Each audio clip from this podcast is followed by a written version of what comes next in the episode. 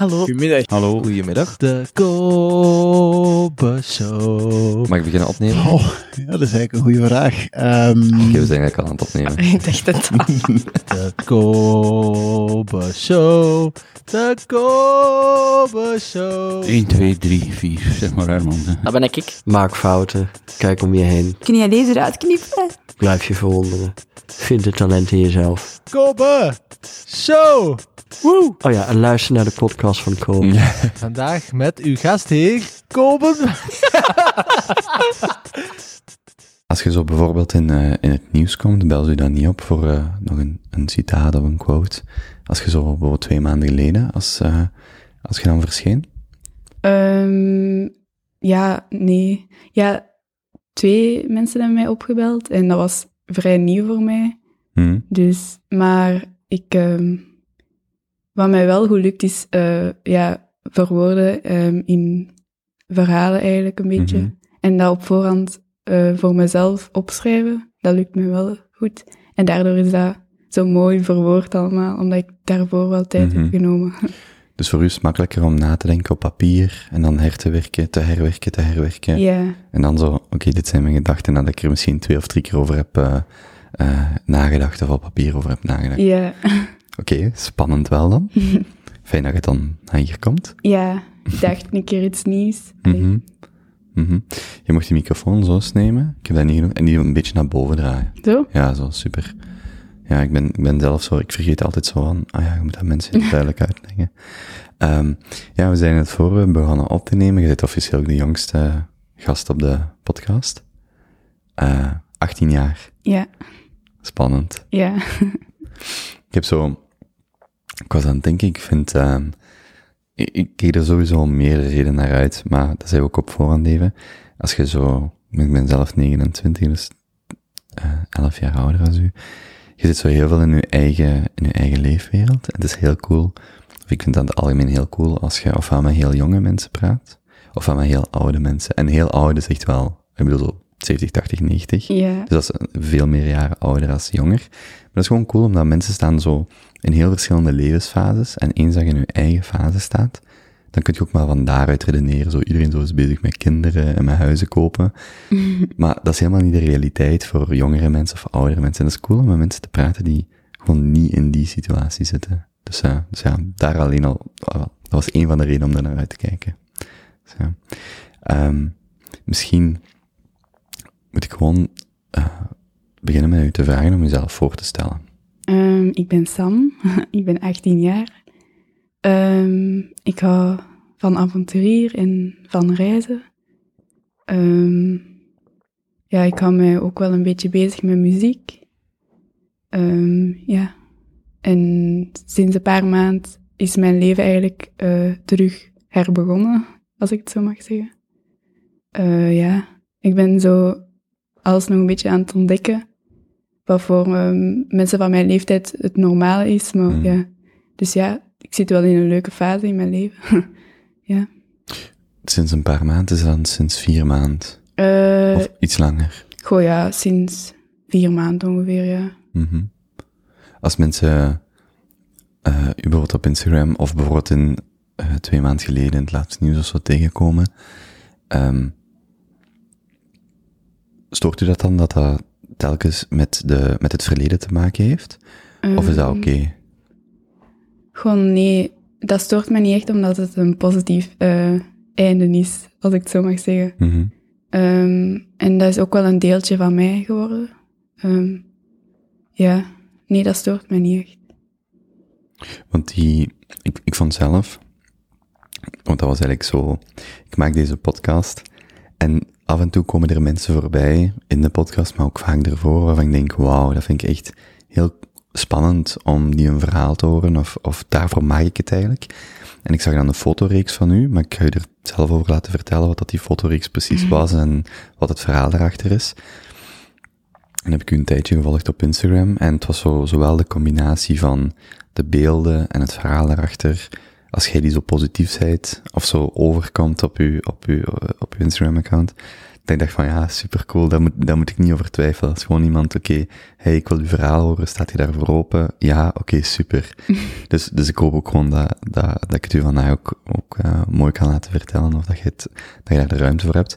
Maar eerst en vooral, ik vond dat zalig om te zien, dat veel inspirerend, dat je zo positief lijkt te staan in het leven en dat je zoiets hebt van, oké, dit is wie ik ben, maar we maken er het beste van, we maken er iets moois van. En daar wou ik eerst al naar vragen van of dat ook effectief voor u zo voelt, of dat gewoon is wie dat je zijt, hoe dat je daar naar kijkt.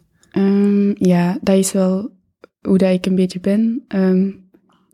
Ja, ik wil gewoon niet dat mijn ziekte mij laat de dingen die ik graag doe, niet meer laat doen eigenlijk. En ik ben ook wel een koppig iemand, want iedereen zegt, allee, je zit zo...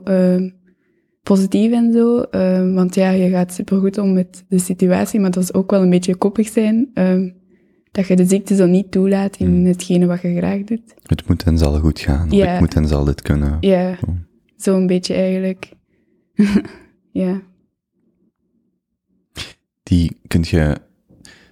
Die koppigheid, is dat de laatste jaren vooral gekomen, of is dat gewoon iets wat je van nature hebt? Wat er altijd geweest is. Dat denk ik wel. Het is niet precies iets wat je zelf hebt moeten aanleren om het bijvoorbeeld een plaats te geven. Zo, nee, koppig, in die mate waard je al. Ja, maar dan bij andere dingen eigenlijk. Hè. Als kleinkind was ik ook wel koppig, maar dat ging dan niet over hetgene waar ik nu mee te maken heb. Maar ja, het zit wel in mij. Heb jij broers of zussen? Ja, 1 broer, een oudere. Mm-hmm. Die is 20. En je bent van Asse. Ja. Voor de mensen, inclusief ikzelf, die Asse enkel van naam kennen, wat kunt u daarover vertellen? Ja. Asse. Ja, dat ligt naast Brussel een beetje. Ja. Ik woon daar nog niet zo lang. Dus het is ook nieuw voor mij. Ja. Het is eigenlijk nu de eerste 4 maanden dat ik echt thuis heb gewoond een beetje. Want daarvoor lag ik dan altijd in revalidatiecentrums of ziekenhuisopnames. Ja. Bedoelt je dat je constant in die revalidatiecentra of ziekenhuis, dat je nooit echt ergens anders hebt gewoond naar je gevoel dan Assen? Ja, hiervoor woonden wij in Groot-Bijgaarden. Maar ook daar heb ik nooit langer dan een maand of zo thuis geweest. In een paar jaar. Dus ja, nee, in de weekends mocht ik wel naar huis, maar ja dat is niet hetzelfde, nee. Dus, ja. Wacht, dus je hebt letterlijk vanaf je 9e, 10e, dus niet langer dan een maand, ooit aan een stuk in Groot-Bijgaarden thuis geweest? Jawel, dat wel. Opnames begonnen op mijn 12e ongeveer. Dat het echt intensieve opnames waren, langer als 4 maanden bijvoorbeeld. Maar sinds dan ben ik altijd van hier naar daar, van daar naar hier geweest, ja. En het is eigenlijk nu pas sinds 4 maanden dat genormaliseerd is, dat je wel een vaste thuis, of dat je wel of dat je voor langere tijd thuis kunt blijven. Ja. Of dat je van thuis naar het revalidatiecentrum gaat en niet van het revalidatiecentrum naar thuis. Ja, ik denk dat is mooi verwoord, ja. Het zal zo zijn. Mm-hmm. Ja. Misschien moet ik u gewoon vragen om het verhaal te vertellen en dan, want ik wil al op 3 dingen inpikken, maar dan denk ik, misschien moet ik u het gewoon laten vertellen, het verhaal laten vertellen wat eigenlijk leidt tot aan jij die gefotografeerd wordt op een surfboard, maar waar dat eigenlijk in de kern begint, want ik weet, of verbeter mij als ik fout zit, dat je op een bepaald moment, op je 9e denk ik, een beenbreuk had en dat daar eigenlijk begonnen is. Ja, op mijn 9 heb ik een beenbreuk gekregen. Ben ik gegipst geweest. Toen dachten wij dat het maar gewoon een breukje was. Dat was tijdens het sporten of zo? Ja, ik was redelijk lomp toen ik klein was. Ja, ik had elke maand wel iets gebroken of iets verstuikt. Dus ja, het was zo van, allee, Sam ligt weer al in de gips. Ja, dat was niet uw eerste breuk of zo? Nee. Ja.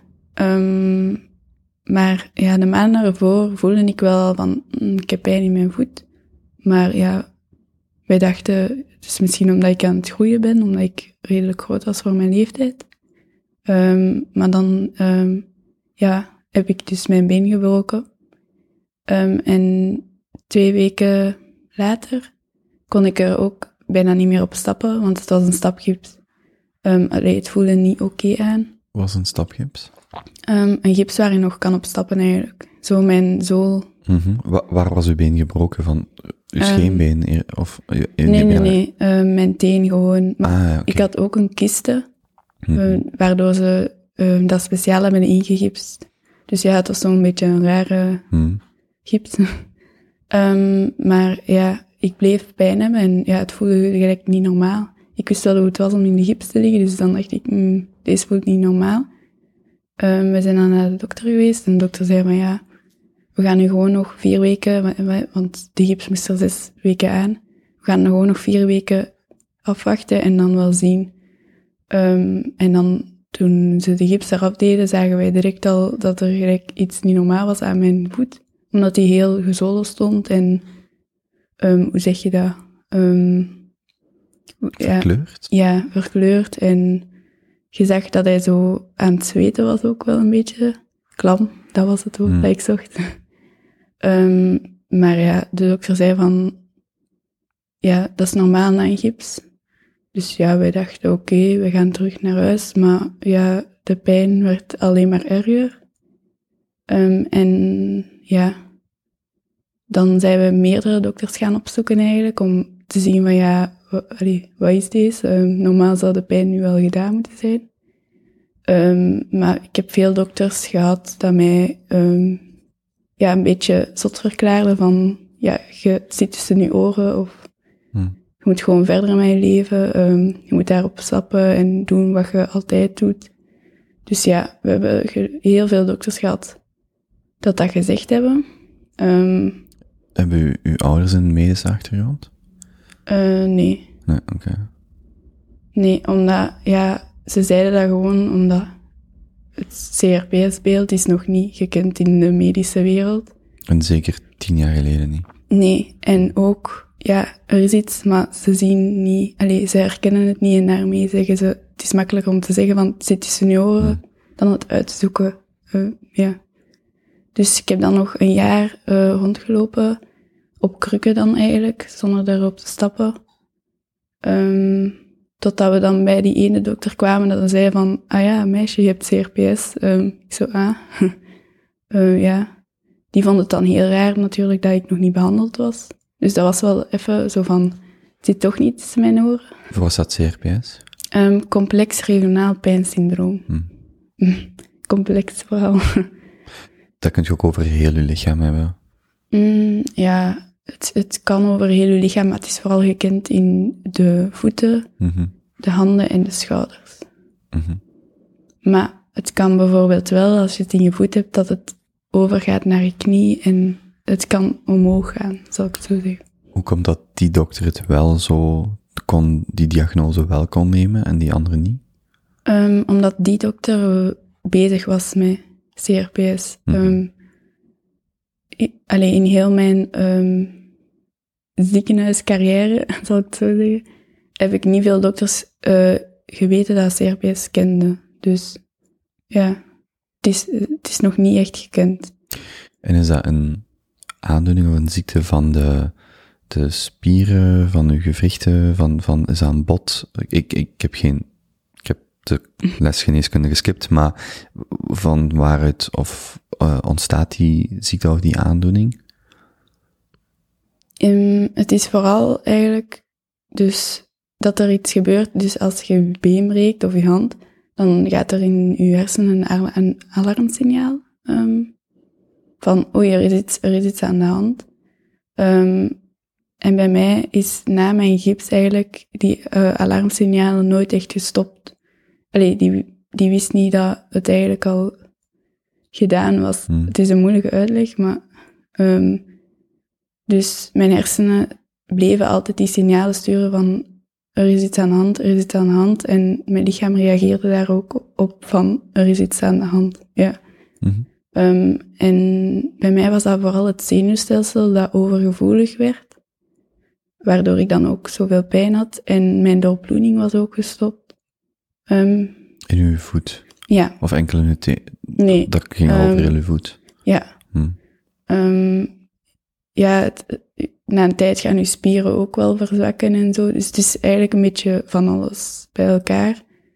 Maar ze weten niet van waar het opeens komt. Mm-hmm.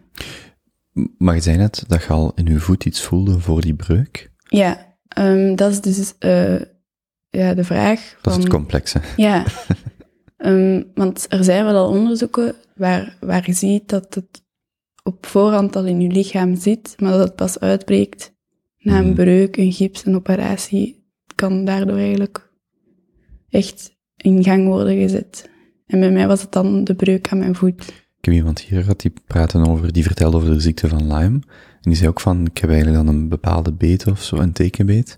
Maar eigenlijk pas een jaar of 1,5 jaar later, en nu ben ik echt zo de salongeneeskundige die zo, dat is gelijk daar, dat bedoel ik niet, maar gaat het wel op voorhand al en die breuk heeft dat dan misschien geaccelereerd of dat proces en dat wat latent was in gang gezet of zo, zoiets bijvoorbeeld. Ja, dat denk ik persoonlijk. Ja.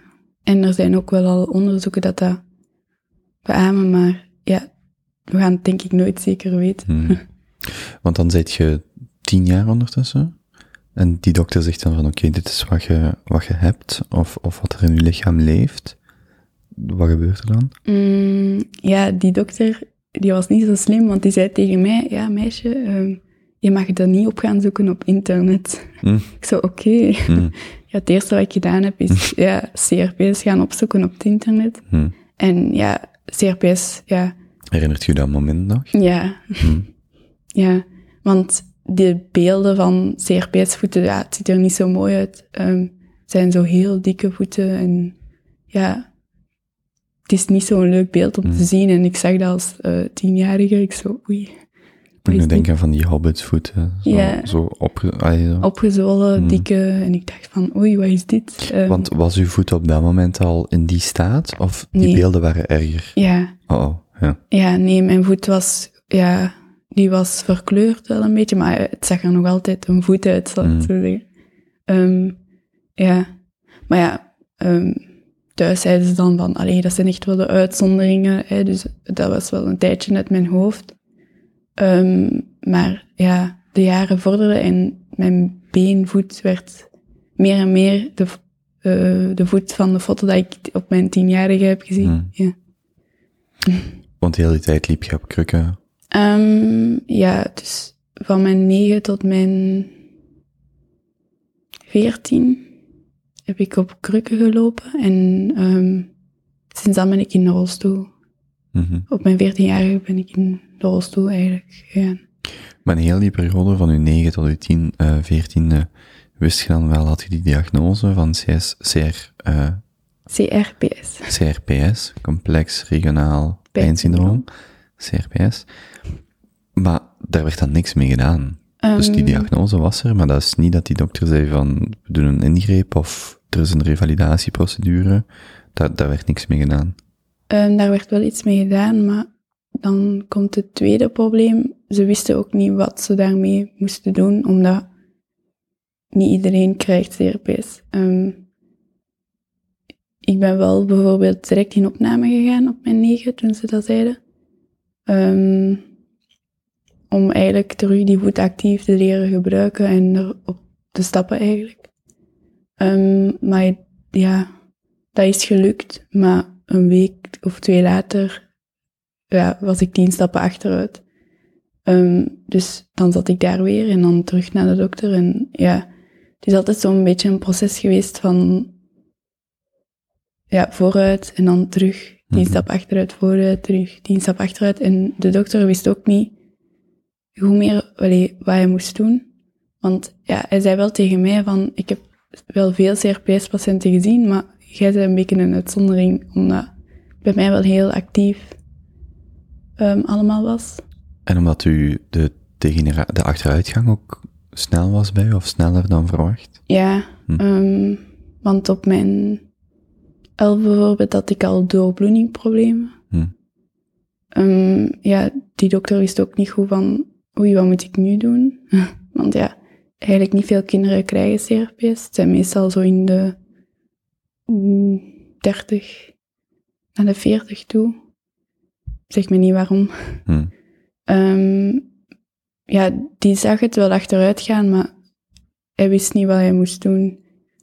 Ik heb daar dan eigenlijk 3 jaar bij hem in behandeling geweest, maar dat was dan eerder van om de zoveel weken een keer op consultatie komen en zien hoe dat met de situatie is.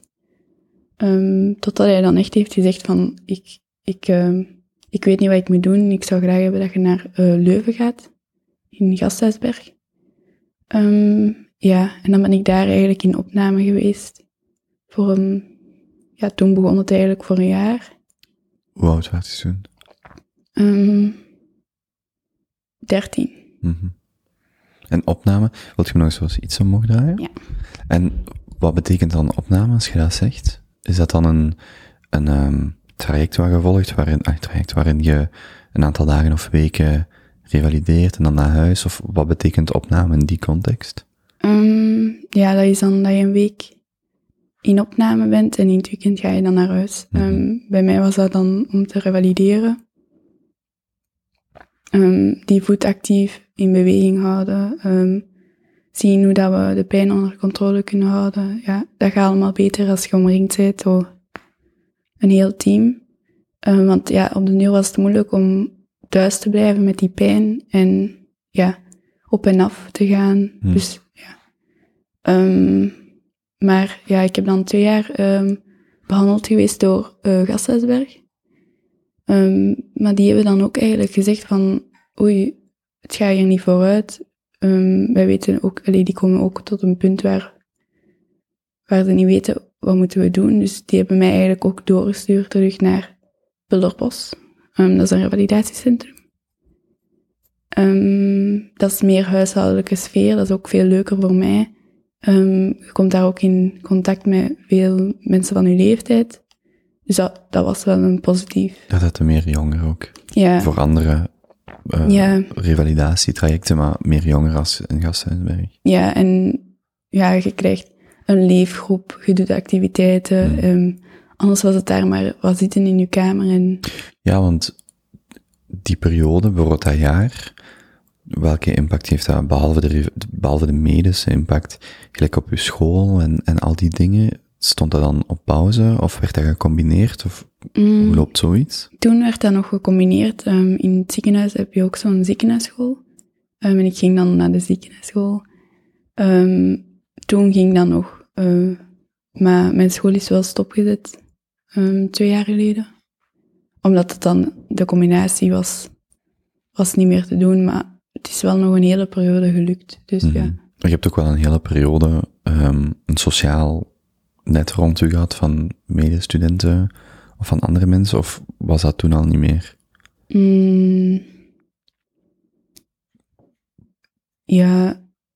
Dat was toen wel nog. Ik zag mijn vrienden nog en ging af en toe wel nog eens een week of 2 naar school. Maar vanaf eigenlijk... Ja, Pulderbos is dat wel veranderd, want dan word je helemaal... Dan ga je daar naar school. Dat was toen je 14 was? Ja. En dat is wanneer dat je in de rolstoel begint? Dat is dieper in die maanden of in dat jaar? Ja, dat ik in de rolstoel ben beland. Dat was heel moeilijk voor mij, want ik was ook eigenlijk iemand heel sportief. Ik heb competitie gezongen. En ik ben tot dan eigenlijk blijven trainen, maar het was niet meer gezond echt voor mijn lichaam, want ik ging er vaak over een beetje en de ambulance moest dan komen en dat is niet meer echt gezond. Je bedoelt dat je trainde en er is meer dan 1 keer een ambulance moeten komen omdat jij flauw viel of? Ja, van de pijn. Ik besefte wel van ik moet even stoppen en ik zal dan wel ooit wel terug beginnen. Maar dat was, ik was toen al koppig. Dat was heel moeilijk. Maar je zit 14, je wilt bewegen, je wilt... Ja. En dan die rolstoel, want ik heb nog lang echt op mijn benen blijven stappen, maar dat ik echt aan het trillen was. Ik weet het nog, ik was toen op stage.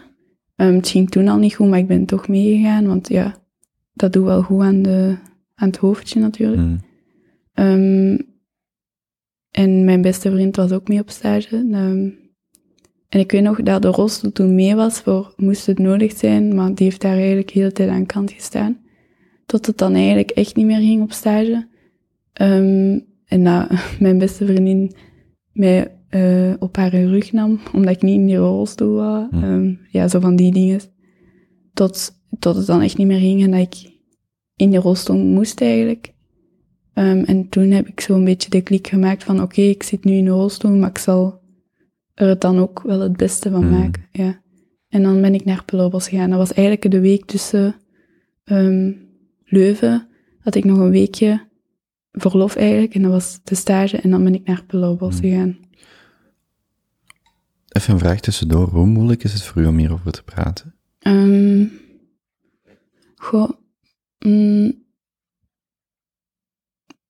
Veel praat ik niet echt over het hele traject, omdat dat echt voor mij allemaal, eigenlijk lijkt het echt ver weg allemaal, dus het valt nog mee.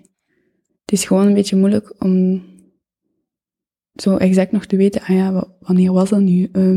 Ja, want dat verhaal begint op je 9e, je zit 18, dat is de helft van je leven. Ja.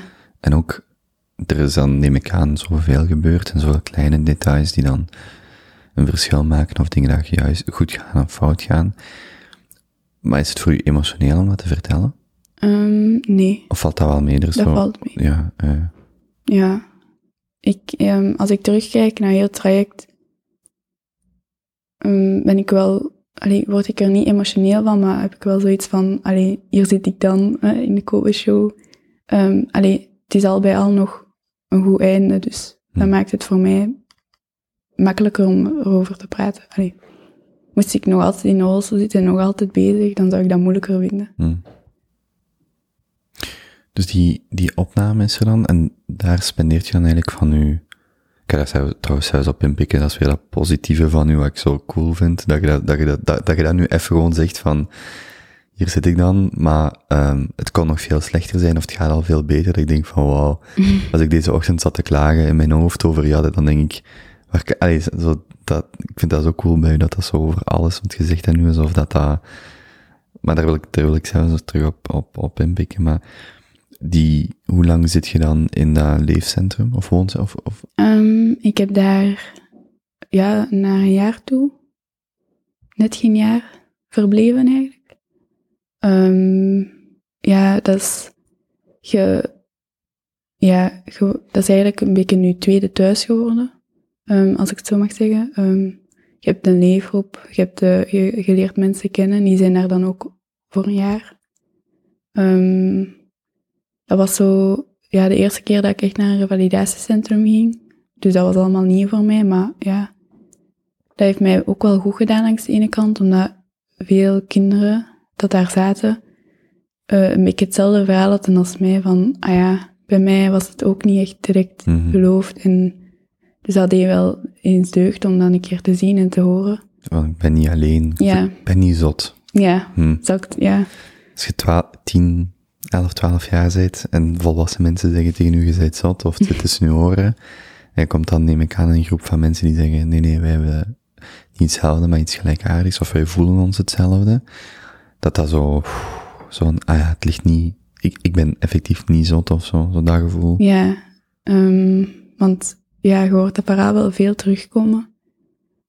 Daar zat ook bijvoorbeeld een meisje met de ziekte van Lyme, en ja, je ziet verschillende verhalen, en dan denk je ook wel eens bij jezelf van, wow, eigenlijk, er zijn veel mensen dat vastzitten en niet weten wat ze moeten doen. Dus ja, dat was ook wel zwaar langs de ene kant om dat te zien, want hiervoor was ik een meisje, niet goed wetende van, wat gebeurt hier allemaal? Maar ja, het was even de realiteit onder ogen zien, ja. Maar ik heb daar ook wel veel herinneringen van. Dat jaar daar. Ja. Was dat, want als je dat net beschreef, van je belandt in een rolstoel, dan dacht ik, is dat dan bijvoorbeeld het dieptepunt als je op die laatste 9 jaar terugkijkt? Want het klinkt wel alsof dat jaar ook zo, of die periode waar dat begon met de rolstoel, dat ook een periode was waar dat je zo misschien wel rust daarin vond, of wat erkenning van die andere patiënten die er ook waren, zo van, ik ben niet alleen, ik ben misschien alleen in mijn ziektebeeld, want ik weet niet wat ik heb. Maar ik ben niet alleen in de situatie van niet te weten wat je hebt en dat dat misschien net niet een dieptepunt was, maar zo de start van het komt wel goed of zo. Ja. Is dat zoiets? Ja. Dat besefte ik wel niet in het begin van mijn opname, maar op het einde van mijn opname besefte ik dat wel. Misschien omdat ik iets ouder was en ik besefte van, dit jaar is eigenlijk niet een verspilling geweest. Het heeft mij veel verder gebracht dan waar ik ervoor stond.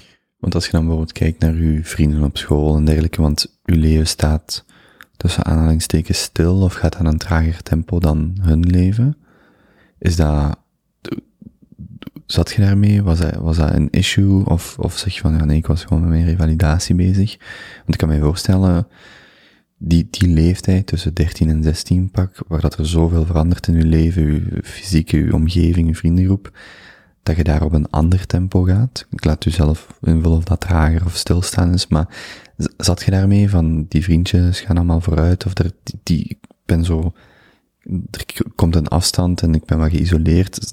In welke mate zat je speelde dat soort dingen een rol in uw leven op dat moment? Ja, ik voelde wel dat ik anders was als de anderen. Maar, je beseft wel van, normaal zou ik niet op school zitten, als je zo bijvoorbeeld bij de kine zit. Ik vind dat moeilijk om te zeggen. Ik was met andere dingen bezig dan de mensen op mijn leeftijd. Dat besefte ik ook wel. Ik voelde dat ook als ik met mijn vrienden aan het praten was. Zij waren dan aan het klagen over nog een uur wiskunde. Maar dan besefte ik ook wel van, daarover mag ik zelf niet meer klagen, want ik mag het ook niet meemaken, het schoolleven, snap je? Maar... Ik trok mij wel vooral op aan de mensen dat daar verbleven in het centrum, omdat zij een beetje in hetzelfde zaten van de situatie. En ik besefte toen van, ik kan praten over mijn problemen bij hun, wat moeilijker was bij mijn vrienden van thuis, omdat zij niet goed wisten van, hoe moet ik daarop reageren? Of ja, voor hun was dat nieuw, een beetje. Hoe was dat voor je ouders? Ik denk ook wel moeilijk om je kind altijd af te moeten geven eigenlijk. En de mensen dat daar werken, het vertrouwen te geven. Ik was eigenlijk al van kleins af aan iemand dat zeer zelfstandig was. En dat was zo bijvoorbeeld niet het ergste van de wereld dat ik daar moest gaan leven. En, maar voor mijn mama bijvoorbeeld was het dan... Ik denk wel dat dat moeilijk was voor haar om mij dan af te geven eigenlijk aan hun, een beetje, aan de opvoeders en de verpleegkundigen. Maar dat had meer te maken met de ziekte, want stel dat in een parallel leven is er niks aan de hand, maar ze sturen nu, of op 12 zegt je ik wil op internaat bijvoorbeeld, dat had even goed gepast of zo, omdat je die zelfstandigheid, of omdat je die verantwoordelijkheid wel aankon of zo. Yeah. Maar het was daarbovenop ook nog dat medische wat meespeelde voor uw mama? Of was het echt wel van, ik ben mijn dochter 5 dagen per week kwijt, tussen aanhalingstekens? Ja, ik denk dat wel. Ja, maar ook, ik denk dat het hele plaatje een beetje eraan hangt van, door die CRPS moet ik haar hier nu afgeven en ja. Maar ja, al bij al. Ja. Ik weet, ze hebben het er moeilijk mee, maar ze hebben het ook wel blijven doen, dus... Voor uw broer? Mijn broer, ik weet niet. Die praat niet veel over zijn emoties of zo. Wij hadden het ook zelden over mijn CRPS, maar dat vond ik juist het leuke eraan. Om bij iemand te zijn dat niet vroeg van, hoe is het nu met de pijn en zo. Het was gewoon even chill, broer en zus. Dus ja, maar ik denk, ik denk dat dat voor hem ook wel, Pulderbos, ik denk dat dat voor hem ook wel zoiets was van, er is iets ergs met mensen aan de hand. Ik denk dat hij dat toen wel besefte. Ja. Dat traject van een jaar, dat was ook beperkt tot een jaar? Het is niet dat je daar 2 of 3 of 4 jaar kon zitten?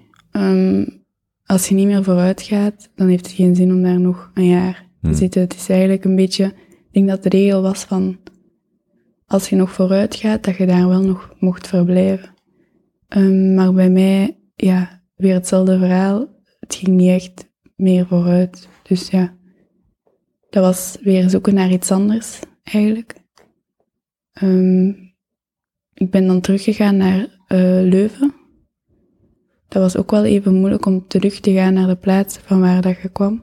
Omdat je juist zoiets had van, ah ja, ik kan naar Pulderbos en hierna is het gedaan. Dat was wel even slikken een beetje om terug te gaan. Maar eigenlijk ben ik toen beland in Pellenberg. Ja, Leuven, je hebt Leuven en je hebt Pellenberg. Dat is een ander ziekenhuis. En kwam ik toen terecht in de pijnkliniek. En ja, ik heb daar heel veel aan gehad. Daar was bijvoorbeeld een kine. En die was gespecialiseerd in CRPS. En die wist alles. En ik vond dat echt geweldig. Dat je zo alles een keer kon vragen en dat hij daar een deftige uitleg aan kon geven. Dus ik heb wel veel gehad aan die kine. Ben daar dan... Ja, ik heb heel veel behandelingen toegekregen rond de pijn. Zoals ketaminekuren, epidurales en ja, ik weet niet of je dat kent. Ik heb geen van beide ooit in mijn lichaam gehad, maar ik ken de woorden. Want zit je daar ook weer de enige jongere in zo'n pijnkliniek? Dat is ook typisch voor oudere mensen, neem ik aan. Toen ik dan in opname was ik dan zo het jonge meisje naast de vrouw van 40. Want daar, als je terug gaat naar Leuven, die opname, dat is weer een jaar. Of met het idee om daar een jaar te zitten? Nee, dat was het idee van, allee, we gaan naar de pijnkliniek en ja, we zoeken iets anders. Zij hebben dan toen voorgesteld van, ja, we gaan u opnemen en we gaan zien wat we kunnen doen voor u. Dus ja... Ze hebben echt wel alles uit de kast gehaald, alle behandelingen gedaan. Dat zijn er echt heel veel. Dan een ander soort kine heb ik toen ook gekregen, wat mij wel goed deed, want eigenlijk, CRPS, je moet altijd door de pijn gaan. En hij werkte anders en dat vond ik wel een keer tof. Op welke manier? Hij was vooral bezig van de dingen terugleden te herkennen, want hij, in andere revalidatiecentra's of ziekenhuizen moest ik altijd, hij zet die voet op de grond, moet die voet aanraken, maar voor mij was dat, allee, voor jullie is dat waarschijnlijk gewoon aanraken, maar voor mij was dat echt de hel. Of dan moest, qua pijn. Of dan trokken ze je recht en dan moest je voet in het water steken en zo van die dingen. En hij was dan van, leg je hand eens op je been en voel. Ik moet lachen, weet je wat ik voor de opname zei? Ik moet zeker zorgen dat mijn afwasmachine afstaat. Oh nee, staat die aan? Ik ging die open doen en die gaat direct piepen. Sorry. Ja, dat gebeurt dus. Dat is als je mij je hoofd echt op... Anyway, sorry, je werd aan het vertellen. Ik moest vooral terug leren voelen bij hem. Secondje.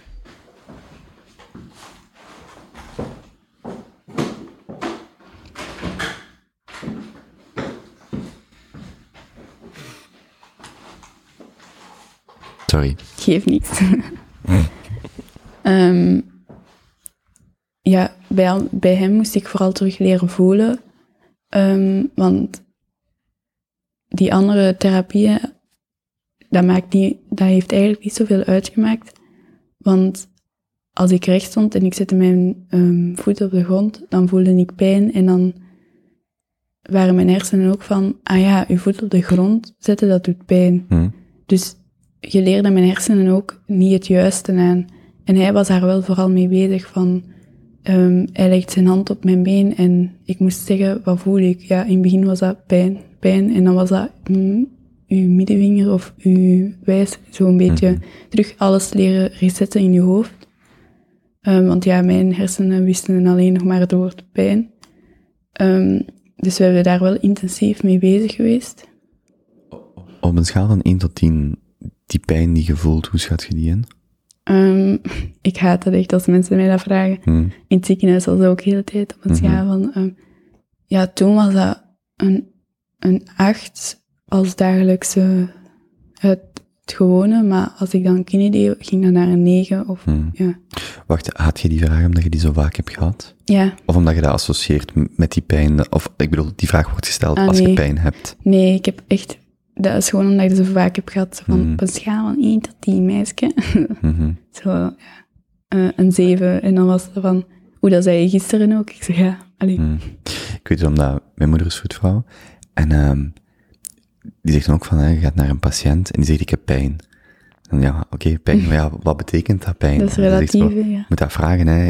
1 op 10 is, ik kan alles perfect doen en 10 op 10 is, ik wil nu een... En dan zo, ja, ik heb eigenlijk een 4. Oké. Maar ik kan me voorstellen, in een situatie, als je 7, 8, 9 jaar lang die vraag krijgt, dat je echt zoiets hebt van, gast... Ja, of een mannetje, en dat was dan verdrietig, of een mannetje, en dat was dan blij, en dan moest ik zo aanduiden waar ik ongeveer zat.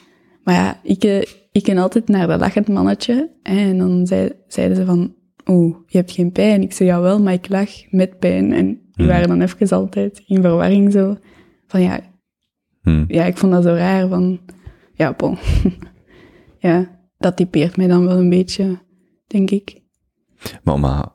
want dat is waarom ik de vraag stel, om maar aan te geven, de pijn die je daaraan voelde was echt wel intens. Want dat zei je net, en dat is dan ook de beperking die ik heb.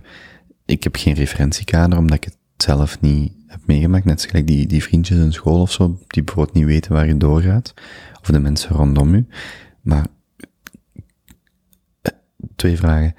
Kunt je het voldoende uitleggen? Of kunnen mensen zich eigenlijk voorstellen door uw uitleg waar je doorheen bent gegaan? Want nu gaan we er bijvoorbeeld over zo van, ja, dat jaar zat ik daar en dat jaar zat ik daar en toen in de rolstoel. Maar krijg je dat aan iemand uitgelegd in de kern, als je genoeg tijd hebt, van waar je eigenlijk bent doorgegaan? Of heb je eerder zoiets van, het maakt misschien ook allemaal niet meer uit, maar krijg je dat zelfs aan iemand meegegeven?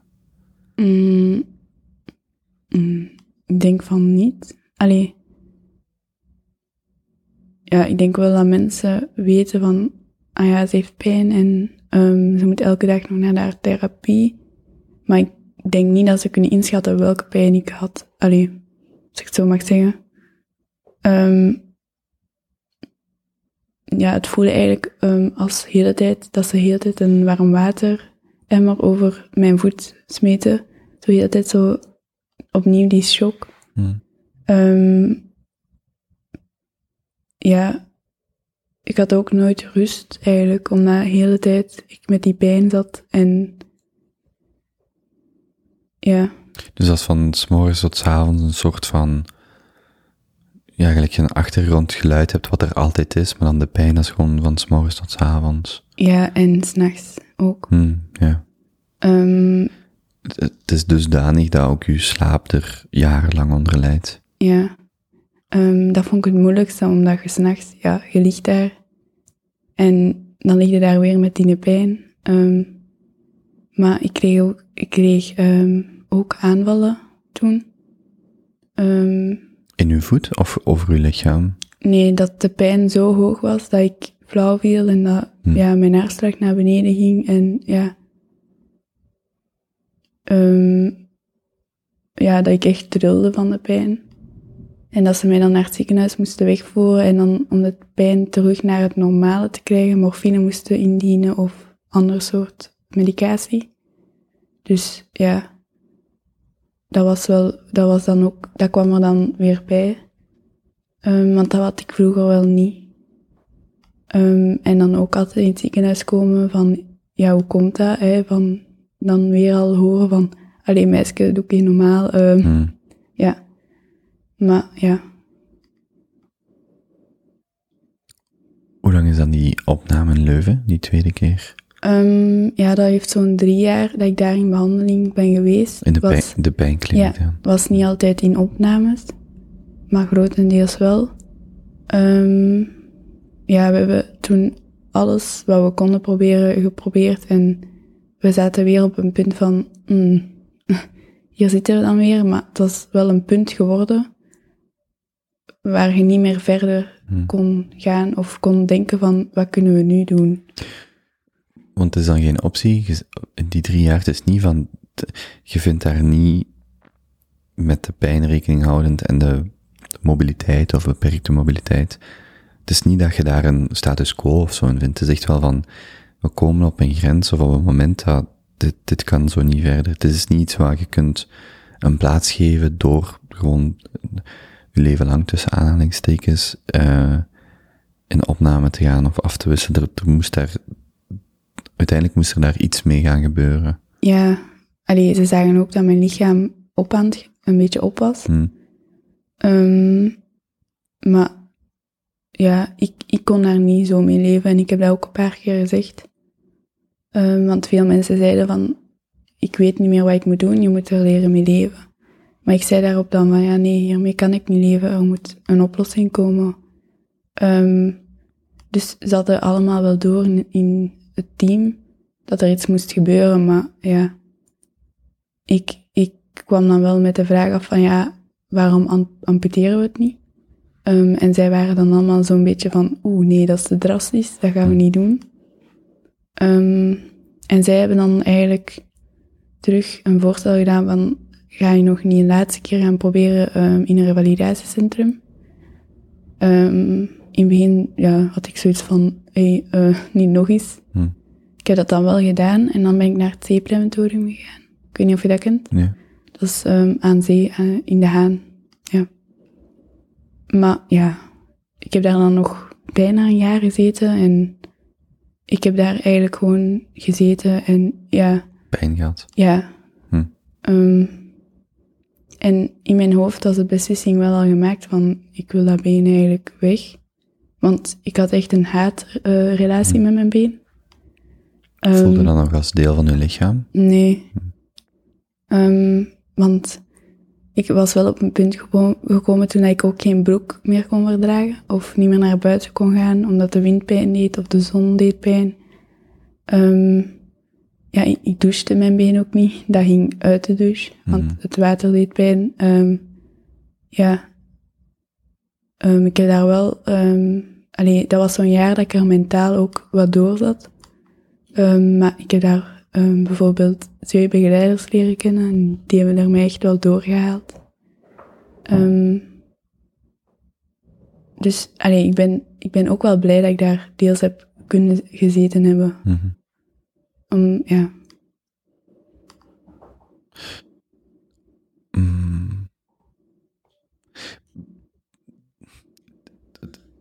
Was er ook een gevaar dat de aandoening, de CRPS, dat het ook verder over je lichaam zou verspreiden? Ja, dat kan, want bij mij was het al in mijn knie.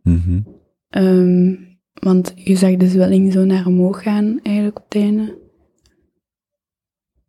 Maar ja, er werd ik zat op een punt dat ze zeiden van, ja, we weten niet wat we moeten doen. Ja, want als jij voorstelt, de amputatie voorstelt en zij zeggen, of er wordt gezegd van, ja nee, we vinden het nog te vroeg daarvoor, of dat is nog geen mogelijkheid.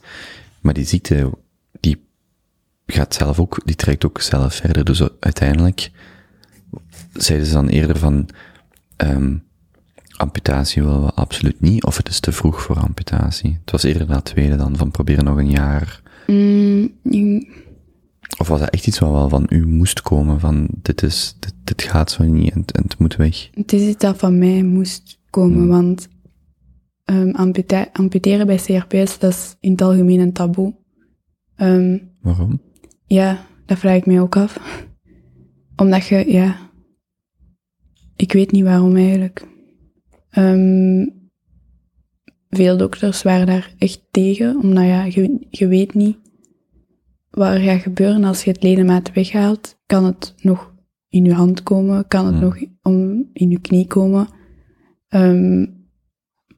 Ik denk ook gewoon omdat er te weinig onderzoek naar is. Omdat ze niet weten van, als we nu het ledemaat amputeren, wat gebeurt er dan? Erna komt het nog terug. Ja. Ik denk een beetje onwetendheid dat was. Het is misschien een vreemde vraag, misschien een domme vraag, maar vind je er kracht in of zo dat jij door de amputatie onder andere ook gewoon, ja, letterlijk gewoon een testpatiënt bent, maar dat het ook anderen kan helpen, misschien over 5 of 10 jaar merkt van, ik had CRPS, of ik heb CRPS gehad, ik heb een amputatie gedaan, maar ik ben gezond 5 of 10 jaar later, dat het op die manier ook wel andere mensen kan helpen, of de medische wereld vooruit helpt, of van, vind je daar kracht in of zo, of romantiseer ik dat dan te zeer? Nee, ik hoop dat wel. Ik ken veel mensen die in mijn situatie nu zitten en dat ook een amputatie willen, maar dat ze het niet doen. En ik hoop wel dat de mensen binnenkort... Dat zij het niet willen of de dokters het niet willen? De dokters. Mm-hmm. Ja, ik hoop wel dat dat binnenkort kan. Want als dat een vraag is van hun, vind ik wel dat je er ook naar moet luisteren. Waarom? En je weet nooit of het... Want ze zeiden, ja, we weten niet, gaat het beter, slechter? Maar dan zei ik altijd van, ja, slechter als dit kan het niet worden, denk ik. Ja, ik hoop wel dat dat gaat mogen. Heeft dat te maken met het feit dat je minderjarig waart? Dat ook wel, ja, want het is dan eigenlijk hun verantwoordelijkheid. Ik heb altijd moeten wachten, zeiden ze, je gaat sowieso moeten wachten tot je 18. En dat begreep ik wel. Mm-hmm. Want dan is het eigenlijk mijn... want als ik 18 was, het was mijn vraag, mijn keuze en mijn verantwoordelijkheid. En juridisch ook gewoon... inderdaad, ja. Je bent 18, je bent niet meer minderjarig. Ja. Ja. Dus dat jaar in De Haan zit je eigenlijk te wachten op iets wat je wilt, wat je weet dat jij wilt. Maar tegelijkertijd wordt die situatie ook enkel erger en de pijn neemt enkel toe. Ja. Dat klinkt als... Ik kan zelfs niet zeggen van dat klinkt als of dat lijkt als, maar dat moet toch verschrikkelijk geweest zijn, ja. Dat jaar. Ja, dat was verschrikkelijk ook. Maar ja, dan ook weer al niet, hè. Want ja, ik heb daar ook wel veel gelachen ook wel nog. Maar ja, ik zat echt gevangen eigenlijk, een beetje in mijn eigen lichaam. En ik kon ook niet echt praten over de vraag naar amputatie toe, omdat ik ook mij een beetje schaamde rond die vraag. Omdat ik veel dokters heb gehoord, dat zeiden tegen mij van, allee meisje, zeg jij zot, jij wil je been hier weg. En ja, ik zat toen een beetje in mijn eigen, met die vraag. En ik wist niet, waar moet ik die vraag nu stellen? Waarom gaf die reactie van die dokters? Waarom deed u dat beschaamd voelen? Ja, ik weet dat eigenlijk niet. Ik heb daar onlangs nog zitten over nadenken, maar als je daarover denkt van, als een mens zijn ledemaat weg wilt, ja. Ja, maar waarom dan schaamte? Ja, ik weet het niet. En ik stel ook vooral de vraag, ik hoop dat er al is er maar 1 dokter die nu denkt, zo voelt die persoon zich als ik dat zeg. Dat is al, ja. Dat is al 1 betere, dat zijn al 10, 20, 50, 100 mensen op hun carrière die zich niet, hopelijk, niet of minder beschaamd gaan voelen. En ik probeer dan vooral zo, wat dat met u doet, hoe dat je komt van, los nog van de fysieke pijn en waar je doorgaat, dat je ook nog eens de extra pijn hebt van je te moeten schamen over iets wat, snap je dat? Eigenlijk niet zou mogen. Ja, nee, misschien is de fysieke pijn onvermijdelijk, maar het feit dat een patiënt zich schaamt omwille van een vraag dat hij stelt aan een expert, dan denk ik, hoe komt dat? En vandaar ook de vraag, waarom schaamt u daarvoor? Of schaamde je u daarvoor? Want dat is volledig te vermijden. Die pijn is volledig, of dat verdriet is volledig te vermijden. Ja. Ja, inderdaad. Ja, ik heb heel veel dokters gehad dat zeiden van... Wat jij vraagt, dat heb ik nog nooit gehoord. Allee. Dus ja, toen was ik 17, dan begint je wel te denken van ja, oei, ik werd een beetje onzeker door de situatie. Maar er waren ook wel veel mensen dat zeiden van ja, Sam, ik begrijp dat je dat wilt. En dat heeft mij ook wel geholpen. Van, ah ja, er begrijpt dan toch iemand mijn situatie. Maar ik hoor heel veel mensen dat CRPS hebben, dat zich echt schamen om te vragen van, ja, ik wil mijn been niet meer. Allee. Dus ja.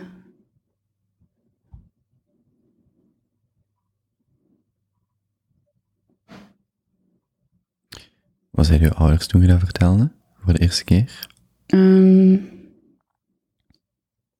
Ja, in het begin waren die daar wel geschrokken van. Van, oei, is dat niet te drastisch? Maar ja, ze zagen wel in hoe de situatie zich vorderde dat er iets moest gebeuren. Dus na een tijd wisten ze ook wel van, ja, dat is nu de ingreep dat Sam gaat helpen en dat Sam gaat kunnen de dingen laten doen dat ze graag wil doen. Dus ze zagen dat wel. Dus ja. Want voor u een amputatie en een prothese, is dat technisch ook de naam, een prothese? Ja, prothese. Dat was letterlijk een stap vooruit. Ja. Versus dat been wat niet meer deel van uw lichaam was, of wat er u het gevoel gaf, of fysiek ook de ervaring gaf dat je gevangen zat in uw eigen lichaam. In uw hoofd, neem ik aan, was die switch al gemaakt van dit is niet een achteruitgang, dat is een vooruitgang, want ik ga gezonder of terug mijn lichaam kunnen gebruiken. Ja, ik keek daar ook heel hard naar uit, zelfs. Dat ik zo 's nachts in mijn bed lag en was aan het denken van, allee, op een dag ga ik terug kunnen stappen. Dat was voor mij een vooruitgang, zelfs. En ik zag het ook niet als een ledemaat dat weg werd gehaald. Voor mij was dat al weg. Dus ja, het was echt een vooruitgang in mijn hoofd. En het is nu ook echt een vooruitgang in het echt. Dus daarover ben ik ook wel blij dat het goed is uitgedraaid. Hoe vindt dan dat gesprek uiteindelijk plaats? Hoe gaat je van ik denk dat ik een amputatie wil, of zelfs ik wil een amputatie, naar uiteindelijk de operatiekamer bij een dokter? Hoe verloopt dat? Ja, je gaat letterlijk naar een orthopedist en je vraagt, ja, dit is de situatie, wilt jij mijn been amputeren? Dat is echt to the point gaan. In mijn eerste, na mijn vijfde, ik heb dat 5 keer gevraagd en dan in Leuven zijn ze dan uiteindelijk mee willen gaan. Maar dan 2 weken voor de ingreep heeft de dokter zich teruggetrokken? Ja. Dat was heel hard voor mij, want ik heb mij een maand of 2 naar die dag uitgekeken en zo van, allee Sam, het is bijna gedaan, hè. Nog even volhouden. Ja. Dan zegt hij opeens, nee, ik doe het niet meer. Dus dat was wel even van, oei. Waarom? Ja, waarom heb ik nooit echt hem kunnen vragen of de kans gekregen om die dokter nog eens te zien. Heb ik ook niet gekregen. Die heeft zich echt van de wereld. Maar de vraag is eigenlijk, waarom eerst wel en dan niet? Ja. Ik denk dat, ja. De verantwoordelijkheid ligt bij hem en dat is waarschijnlijk een stap te ver. Ook al was hij toen meerderjarig. Dus het is niet louter dat, maar het is ook vanuit het perspectief van de dokter of de chirurg, die nemen natuurlijk ook een groot risico, maar goed, als je eerst zegt ik doe het wel en dan niet en er is geen uitleg, dat is dan het gevoel waar jij mee zat van, huh? Ja. Ik heb dan een week op psychiatrie gelegen, om even tot rust te komen. Gedwongen? Nee. Ik had een psychiater en die hielp mij zo wat in het proces. Omdat je ook wel een attest moest hebben van dat ik psychiatrisch oké was. Dus die had ook zijn go gegeven. Dus hij snapte het ook echt helemaal niet. Waarom dat ze dan de ingreep niet uitgevoerd hebben. Maar dan ben ik eigenlijk na die week de dag erna direct terug in mijn hoofd beginnen zoeken naar dokters dat het eventueel wel zouden willen doen. Ja, want ik stuurde dan door naar die psychiater en deze, hè, wat denk je daarvan? En ze van, Sam, even rust. Maar ja, wij zijn dan in Brussel terechtgekomen. En ja, ik heb terug die vraag gesteld en dat was eigenlijk direct heel positief. Dat was ook echt de enigste dokter dat ik in heel mijn, ik zeg altijd, ziekenhuiscarrière heb tegengekomen. Dat gelijk daar zo gewoon zat voor mij en luisterde. Meestal is dat zo op hun computer, tik, tik, tik, tik, en dan zo wacht even. En dan typen ze hun zin af en dan vertel maar verder. Dus ik voelde me altijd zo van, ja, maar luistert jij wel? Dus dat was voor mij ook al ja, een pak van mijn hart dat ik zo iemand had, dat luisterde naar mij. En die begreep mij ook direct van... Die zei ook van, allee, waarom is dat nog niet eerder gebeurd? Je zit al 2 jaar op een punt en je gaat niet vooruit en je levenskwaliteit is niks. Ja, dan ben ik daar terechtgekomen en dan is het uiteindelijk toch gebeurd. En dat was een orthopedisch chirurg? Ja. Ja. En ik ben wel echt heel blij... dat het door hem is uitgevoerd, want ik voelde mij ook wel oké bij hem. Bij die anderen had ik zo niet echt het gevoel van... Luistert hij wel? Of ja. Wie was hij? Ik weet niet of ik die naam mag verhoren. Ik weet het ook niet. Ik weet ook niet of je het mocht zeggen. Maar als het een goeie is... Ik heb het over de persoon die de operatie heeft uitgevoerd. Als je niet zeker bent of je het mocht zeggen, hoef je het niet te zeggen. Maar ik vind dat als iemand het wel goed doet, dan vraag ik graag wie was dat. Maar goed... En ze kunnen nu contacteren als ze het privé willen weten of zo, maar... Ja. Ja, dat was eigenlijk in volle coronacrisis dat ik geopereerd ben, want eigenlijk ging het uitgesteld worden voor na de coronacrisis. Maar ik had echt wondes en ja, er liep echt vocht uit en het was zo niet meer oké. Dus hij heeft gezegd van, kom, we gaan het doen. En ja, die dan opeens echt heel hard versneld. Welke datum was die ingreep? 8 april. En wanneer was die ingreep gepland die uiteindelijk niet is doorgegaan? Dat weet ik eigenlijk niet meer. Maar dat was 3 maanden ervoor. Ja, het was al wat ik wou vragen. Hoe snel gaat je van de ingreep die afgezegd wordt naar de uiteindelijke ingreep, of de volgende ingreep? Dat duurt wel heel even, want je moet een heel proces doorgaan. Die dokter kent u ook niet, die kent uw verhaal niet, en dan krijgt hij daar een dossier van 8 jaar. Maar dat is dan een 3 maand gebeurd wel. Ja.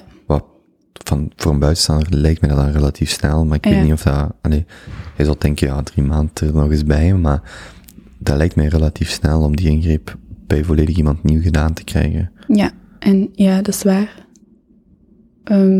Want het was even wel paniek van oei, corona, operaties worden uitgesteld. Mijne werd dan ook uitgesteld.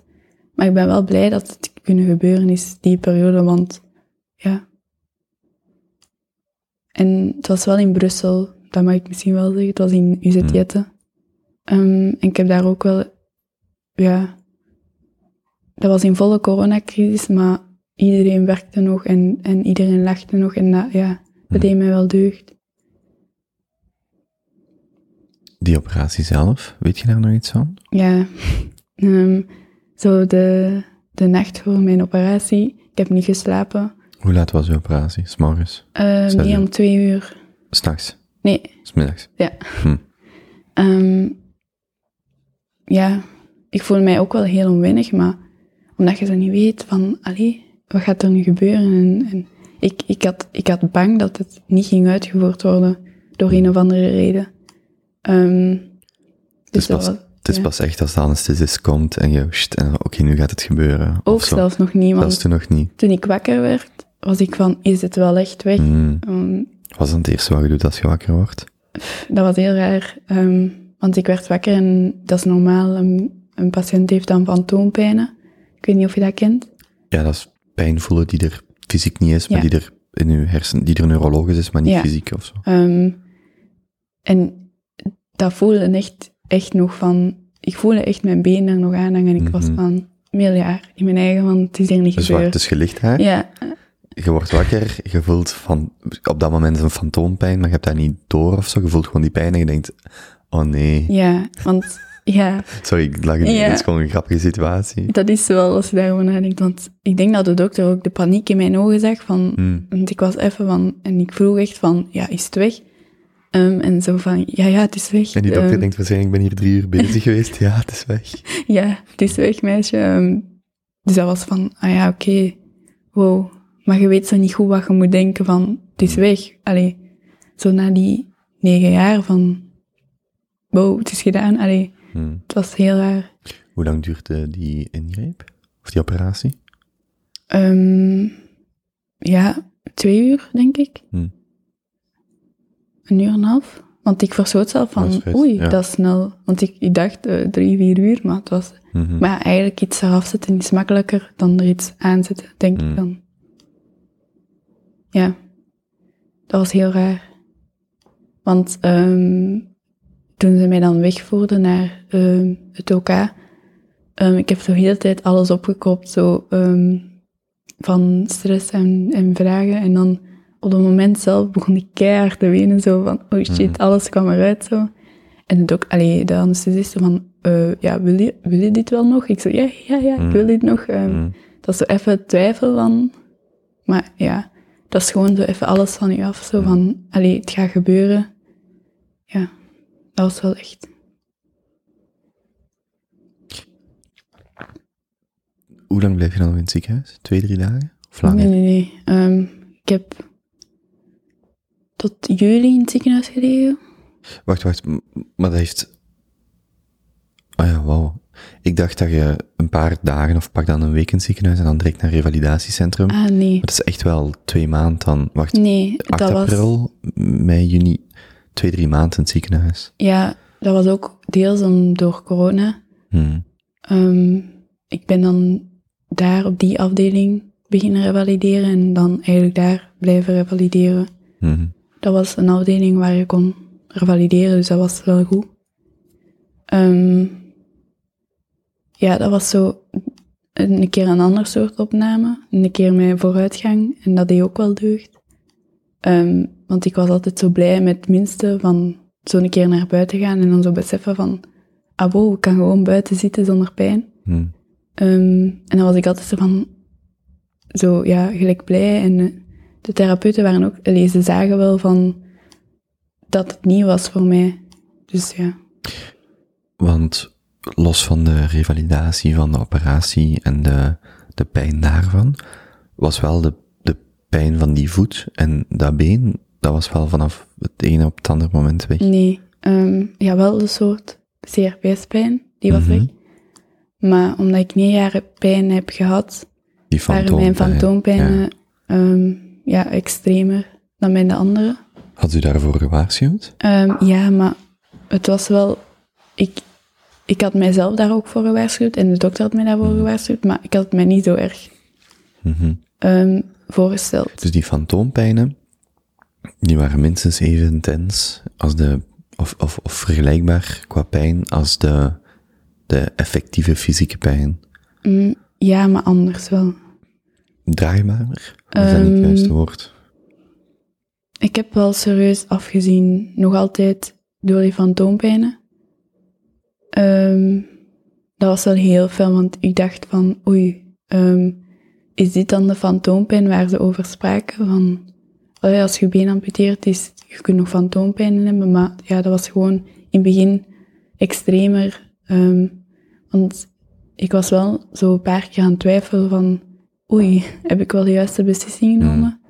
Want ja, je voelt dat dan en ja, je begint dan een beetje te panikeren. Maar na een week of 2 begon dat dan af te nemen en dan was ik zo van... Dan kon ik zo voor het eerst... zo'n keer zuchten en in mijn eigen zeggen van, je hebt de juiste keuze genomen. En komen die nog terug? Of bouwt dat echt af totdat dat weg is, die fantoompijn? Dat bouwt af. Sommigen hebben dat voor heel hun leven. Maar bij mij is het echt al 5 trappen naar omlaag gegaan sinds de operatie. Ik heb daar nu nog last van, maar... Hoeveel trappen zijn er? Dat weet ik niet. Maar ik ben er toch al 5 naar beneden. Ik denk, ja. Ik heb daar nu nog last van. Maar ik kan nog altijd de dingen doen die ik graag doe. En dat is het grote verschil met de CRPS-pijn. Ja, als je het zo vertelt, kon je zelfs niet buiten komen voor de zon of water. Nee, of... en nu kan ik naar buiten en ja, ik kan surfen. Ja. Ja, want de prothese dan, is dat deel van het gesprek voor je de amputatie doet? Of is het echt eerst amputatie en dan zien we wel verder? Allee, ik bedoel, er zit wel een plan achter, maar wanneer beginnen ze over een prothese te praten? Is dat vanaf dat je zegt, ik wil eigenlijk een amputatie, wat zijn de mogelijkheden? Of hoe zit dat? Ja, ze praten wel heel eens over een prothese voor je amputatie, maar nog niet van welke mogelijkheden er zijn en zo al de uitgebreide informatie erover. Maar dat was bij mij eigenlijk wel snel gegaan, want ik was geamputeerd en... geamputeerd, wat een grapje uitspraak. Sorry. Mijn been was geamputeerd. Ja. Ik was geamputeerd. Klinkt grappig. Dat is zo typisch, mijn uitspraak. Ja, ik denk 4 dagen later dat mijn bandagist er al stond om te zeggen... Was een bandagist? Dat is dus degene die protheses maakt en kokers. En ja, dat is een bandagist. Ik weet niet hoe dat je dat anders kunt verwoorden.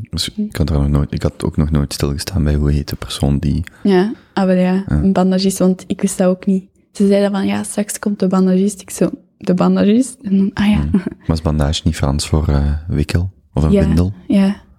Ja. Denk ik. Zo was ik er nog niet over nagedacht. En ik was direct met de vraag van, toen de bandagist er stond, van...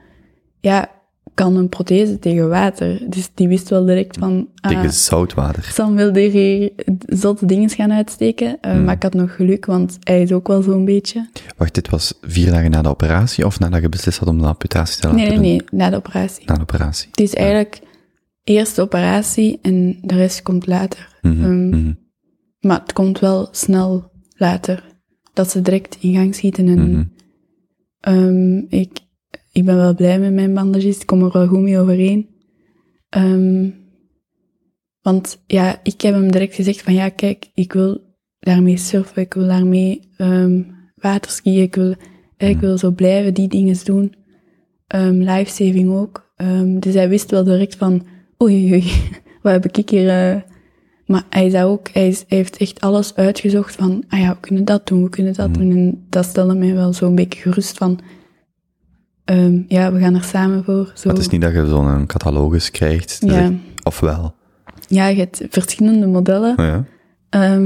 Want ja, onlangs heb ik dan moeten kiezen van voor welke prothese ik ging. En dat was echt de moeilijkste beslissing in mijn leven. Wat zijn de opties?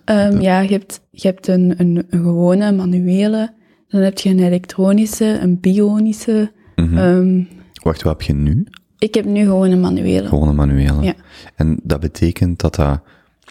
Nee, ik ga het u zelf het verschil laten vertellen tussen de manuele, de elektronische en de bionische. Of je weet het misschien zelf niet helemaal. Niet gedetailleerd, maar... Ja, de manuele moet je alles zelf doen. Je moet altijd, als je stapt, je knie naar achter duwen en zien dat die knie in slot blijft. Is minder veilig ook, voel je minder veilig. Je kunt bijvoorbeeld, als ik nu naar de keuken stap, door die knie kan doorzakken. Dus je voelt je eigenlijk minder veilig. Dus als jij je evenwicht verliest, kan die doorzakken? Ja, omdat je er niet blijft op steunen. En de elektronische, je voelt veel meer veiligheid. Die knie doet deels ook de beweging mee. Ja, je kunt daarmee lopen. Je kunt daarmee van alles en nog wat doen. En dan bionische, het verschil snap ik niet. Maar het stapt ook veel beter en veel veiliger. En dan heb je ook nog de waterprothese. Dat is nog niet echt zo ontworpen. Maar bestaan er wel. En dan heb je nog echt zo het topje van het topje. Dat is de Genium X3. En dat is een elektronische knie dat in het water mag. En die hebben wij nu aangevraagd. Ja, En nu is het afwachten of ze willen ertussen komen of niet. Ja, want dat was nog een vraag die ik daar rond had. Zowel de procedure, dus de opnames, als de chirurgische ingrepen en dergelijke, is er überhaupt een probleem met ziekenfondsen en met terugbetaling? Of valt dat nog mee, dat stukje van de discussie, of van heel de situatie? Dat valt wel nog mee, want ja, wij waren wel goed verzekerd, omdat ik zoveel in het ziekenhuis lag. Maar ja, als je dan een deftige knie wilt, komt daar wel wat bij kijken, ook qua prijscategorie. Want ja, degene die ik heb gekozen, dat is het duurste dat je kunt.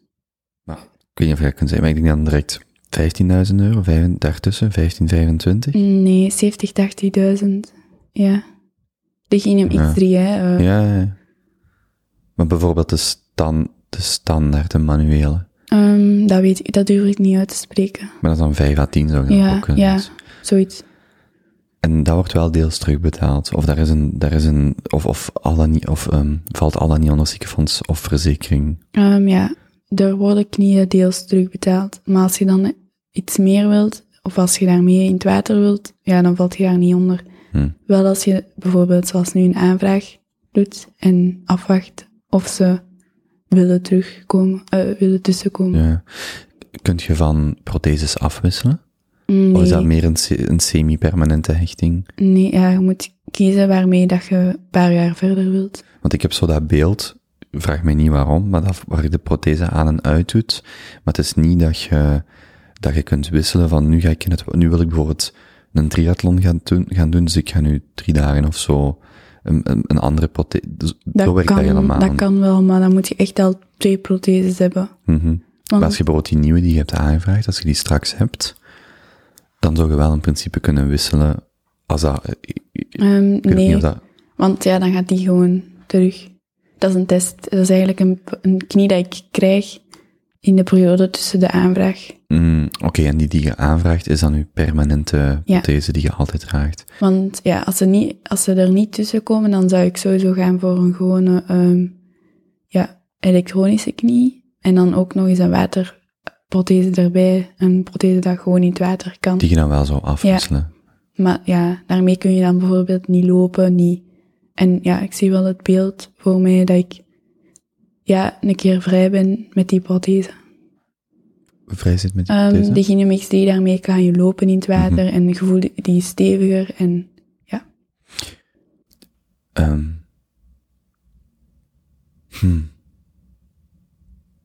Kunt je dan ook zo kiezen hoe dat die eruit ziet, min of meer? Ja, de prothese zelf niet, maar er bestaan wel covers dat je erover kan doen. Maar bijvoorbeeld de koker, want ik ben door de knie geamputeerd, ik heb geen kniegewricht meer. Dus ik heb ook nog... Waar is u, op welke hoogte hebben ze geamputeerd? Door de knie, dus hier. Dus dat is net boven uw knie? Ja, daarvoor heb je wel nog een hele koker eraan, waardoor dat die vast blijft. Dus uw been gaat tot boven de knie, maar er zit een koker over? Ja. Ja, oké. En dan kan je wel kiezen welke kleur je wilt. Voor die koker? Ja, dat is wel tof. Wat is uw lievelingskleur? Blauw en olijfgroen. Zou dat ook de koker worden? Ik heb grijs gekozen.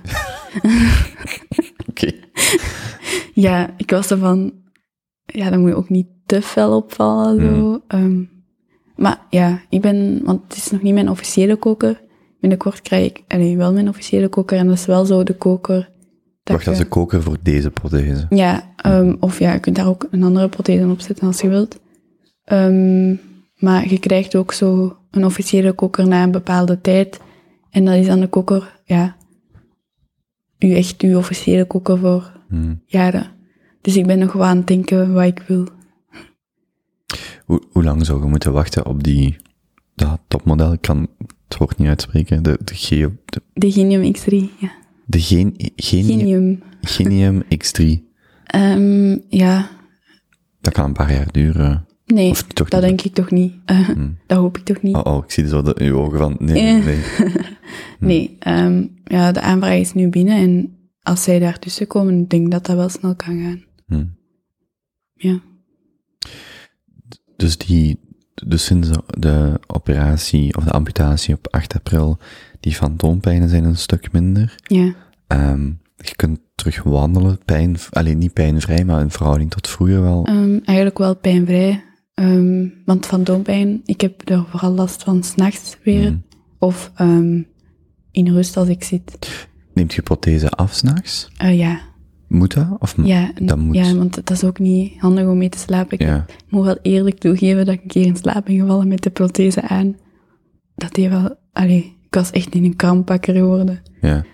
Dus niet dat dat helpt tegen de fantoompijn? Eigenlijk wel, want ze zien een beetje als ik bijvoorbeeld mijn prothese uitdoe, dat mijn hersenen zoiets hebben van opnieuw geamputeerd worden. Mm-hmm. En dat ik daardoor meer fantoompijn heb als ik mijn prothese uitdoe. Maar na een tijd worden je hersenen ook wel gewoon. Ja, ik was zo... Er is een... Want ik ken dat niet vanuit de medische literatuur, maar zo'n term waarin wij mensen, als je bijvoorbeeld met een auto rijdt, dat je bijna voelt hoe lang je auto is. We hebben een soort van zo dat vermogen om... Ik weet niet of dat exaptatie heet. Het is niet adaptatie, maar het is zo'n technische term, waardoor dat als wij bijvoorbeeld een gereedschap vasthouden, dat onze hersenen zien dat als deel van ons lichaam. En dat er zijn ook zo van die testen dat mensen die bijvoorbeeld een arm geamputeerd hebben, dan... met de hamer. Ja, om te tonen hoe sterk hoe cool eigenlijk. Ik bedoel, vanuit mijn perspectief, die de pijn daar niet van voelt, maar zo...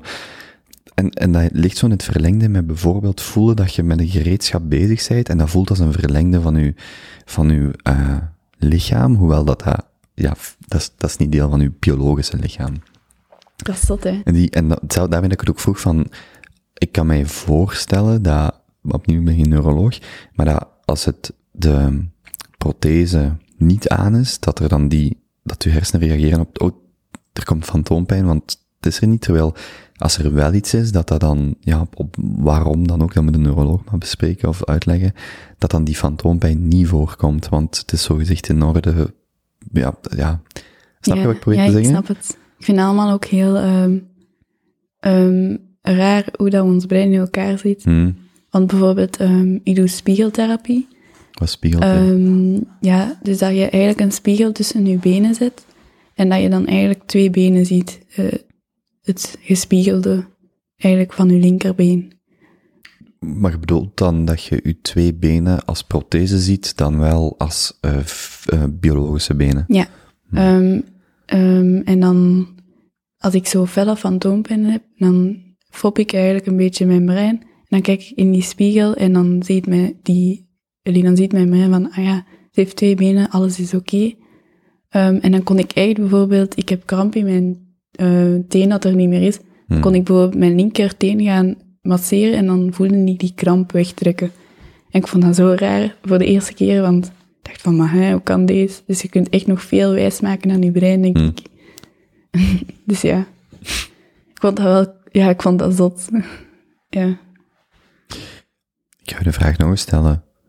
Van 1 tot 10, hoe is de pijn nu? Als dat er voor 8 tot 9 was... Of wacht, maar ik heb een anders vraag. Als je uw levenskwaliteit... Want eigenlijk gaat het niet enkel om de pijn, maar het gaat om je levenskwaliteit. Ja. Hoe is die anders ten opzichte van dat jaar in De Haan? En nu vraag ik ook om heel dat jaar op 1 cijfer te plakken, wat niet helemaal correct is, maar om een idee te hebben van hoeveel beter gaat het eigenlijk met u? Ja. Met mijn CRPS was het een 3 van levenskwaliteit. En nu is het een 9, denk ik.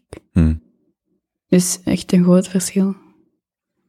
Zelfs een 10, als ik dat mag zeggen. Je mocht dat zeggen? Want ja, veel mensen zeggen van, je hebt een been kwijt, maar ja, ik vind niet dat... Maar je hebt je leven terug. Ja. Ai. Ja. Ja. Dus ik ben wel echt blij. Doen mensen er vreemd van? Nee. Nee, eigenlijk niet, want sommige mensen vragen mij van, vind je dat niet erg dat ze kijken? Want veel mensen kunnen daar wel naar kijken, maar ik heb zoiets van... Toen ik buiten kwam met mijn CRPS-voet, dan keek iedereen van...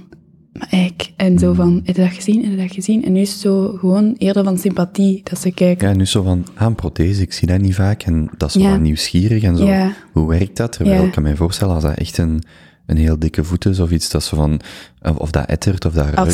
Zo van, wat is dat? Dus... Ja, het is voor mij echt een verschil. Ik kan me voorstellen dat de associatie voor mij, als ik hem met een prothese zie, dan denk ik, die is genezen, terwijl misschien met die voet ervoor van, die is ziek. Ja. Dat wel echt een... Dat is waar ik nu aan moet denken, zo van, oké, het gaat beter. Mm-hmm. En niet van, die is aan het... Daar is iets mis of zo. Ja, en dat verschil voel ik ook wel als ik naar buiten ga. Dus ik vind dat niet zo erg dat ze kijken. Met deze mocht je dus wel in het water? Nee, eigenlijk niet. Maar dat is toch die van de foto's? Nee. Oké. Nee. Dus je krijgt eigenlijk de kans om protheses te testen, vooraleer dat je zegt, ik wil die. En ik was toen in mijn testfase van een waterprothese en ben toen gaan surfen. Dat was dat moment. Dus nee, dat is niet die. Ja, vertel eens, hoe komt die fotoshoot tot stand? Maarten volgde mij ook al een tijdje, denk ik. Dat is Maarten van der Welde. Ja, Maarten van der Welde. En ik volgde hem ook al een tijdje. En hij is een sport- of avontuurfotograaf? Of... Een surffotograaf. Ja.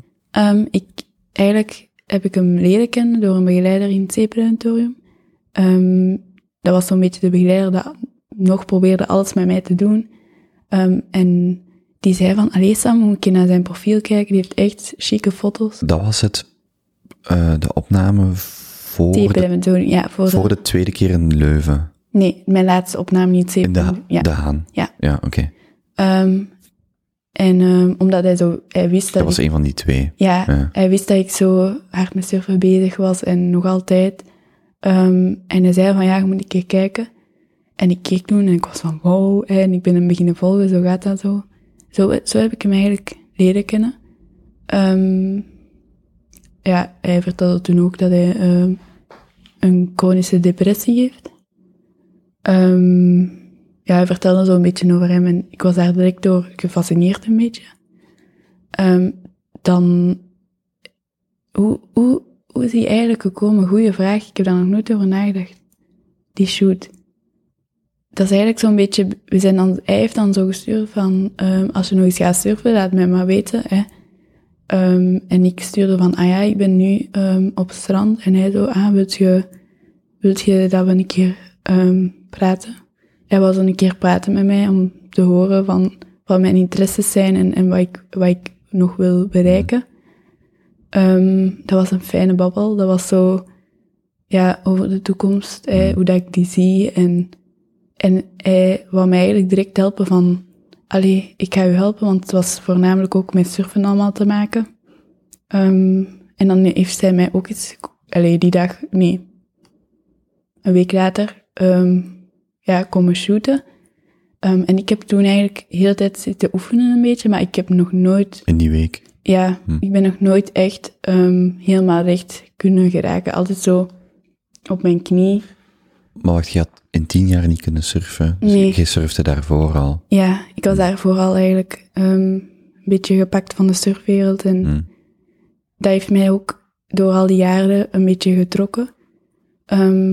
Dat is eigenlijk de reden waarom ik hier nu nog ben, als ik dat zo mag zeggen. Want dat was zoiets van, op een dag ga ik mijn surfplank kunnen nemen en terug naar de zee kunnen stappen. En ja, dat hielp mij daar altijd wel door. En juist op die moment dat Maarten kwam shooten, was zo de eerste keer dat ik die foto dat je al hebt gezien. Mm-hmm. Dat was de eerste keer dat ik echt helemaal recht stond. Ja, mensen moeten ook maar Sam Karton halen en googlen of zo voor die foto's. Ze vinden het wel heel sterke foto's. Zo van, wauw, als je die ziet. Als ik ze dan mooie foto's. Ja. Want ik was ook zo van, wauw, ben ik dit? Zo kunnen dat zo even van... Ja, ik ben wel echt blij. Stond je erbij stil toen je... Slechte woordkeuze. Had je door toen je de allereerste keer recht stond op die plank? Beseft je van... Ja. Maar ook nog niet helemaal. Hè, maar ik besefte wel van... Wow, ik ben er geraakt. Zo'n beetje van... dat moment was onbeschrijfelijk een beetje. Maar ik was... Want ik ken het als je dan zo net recht staat, dat zo niemand kijkt zo op het moment. Zo. Mm. Maar ik keek naar Maarten en Maarten was ook zo van, ik heb het gezien. Ik zo, wow. En dan het staat op beeld. Ik zo, nee. Dat was wel even echt een tof moment. Ja. Waar was dat? In Surfing Elephant. Ik weet niet of je dat kent, dat is in Wenduinen. In? Wenduinen. Waar is dat? Aan zee. Ja, maar in België. Is dat België? Ja, het is in België. Maar... Ik ben een Limburger, ik kom niet verder dan... Ja. Ik kom niet verder dan de Schelde. Okay. Dus ik blijf aan deze kant van het land. Ja. Nee, ja. En hij heeft daar dan een beetje zo een post over gemaakt en mij een beetje uitleg over mijn situatie en wat mijn doelen zijn. En dan is dat tot in de krant gekomen eigenlijk. En ik heb echt heel veel kansen gekregen sinds dan, van surfers en van... bijvoorbeeld Fibershape, die maakt zelf zijn eigen surfplanken op een ecologische manier. En ik mag bijvoorbeeld binnenkort teamrider worden daarvan. En het zijn zo allemaal zo echt dingen waar ik nooit had kunnen overdromen dat zou gebeuren nu. Allee, ja. Want, je zegt het zelf, dus het is niet dat die fotoshoot of die reeks aan foto's, dat gepland was of deel uitmaakte van iets als gewoon ik zit hier te surfen en we kennen elkaar en kom af. En dan zijn die foto's ontstaan of gemaakt, dan zijn die gepubliceerd en dan was het ineens, wow, kijk eens wat die hier aan het doen is. Ja, dat was niet gepland. En dat was denk ik een beetje het mooie daaraan, omdat ik zelf nog niet besefte van dat daar zoveel reactie op ging komen, want dat is echt heel de wereld, want qua surfwereld, hè. Mm-hmm. Bijvoorbeeld Kelly Slater en zo, dat is echt een bekende surfer. Die heeft het dan ook gedeeld en dat was zo even van wow. Allee, hiervoor zat ik nog maar op zijn Instagram een beetje te kijken en hoe dat hij van alles doet en nu deelt hij zo'n foto daar. Allee, dat deed wel een keer goed. En ja, zo het surfvolk, ik vind dat gewoon veel vriendelijker mensen. Allee, die helpen elkaar waar het nodig is en je zag dat ook wel dat er echt veel reactie op is gekomen om mij te helpen.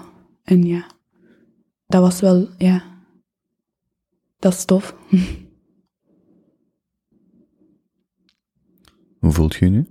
Goed, ja. Ja, goed. Ik ben bezig met de dingen die ik graag doe, dus ja. Hoe zien uw dagen er nu uit? Momenteel zien mijn dagen er vooral uit dat ik naar het revalidatiecentrum ga voor nog te versterken en juist te leren stappen. Ik ga bijvoorbeeld elke dag naar Gent om te revalideren.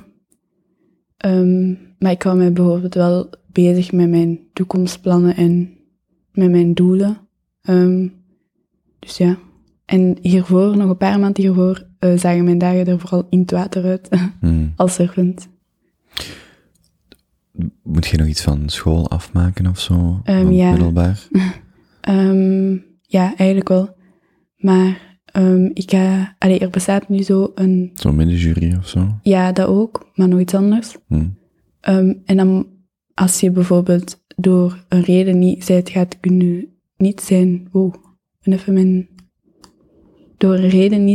kunnen studeren, dan kan je een toelatingsproef doen aan de hogeschool.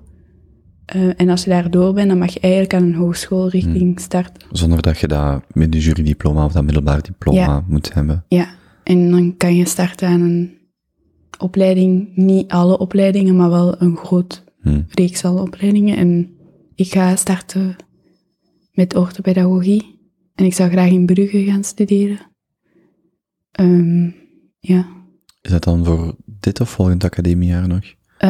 Nee, ik heb beslist om nu nog niet te gaan studeren, maar volgend... Nee, zelf niet het volgende... Het jaar daarop. Ja. Mm-hmm. Omdat ik ook een uitnodiging heb gekregen van, ik weet niet of je hem kent, Anthony Kerr.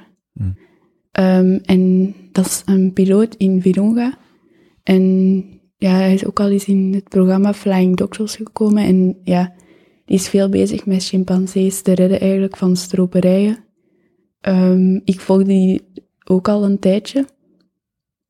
En opeens krijgt hij dan zo'n bericht met een uitnodiging van ja Sam, als je wilt afkomen en zo wilt volgen, kom maar af. En ja, dat is wel lang als dit. Dus ik dacht eerst van wow, die heeft mij gestuurd. Zo van, je beseft dat zo nog niet. En ja, nu zijn we al meer aan het plannen naar echt te vertrekken naar daar. Dus dat zal wel echt cool zijn.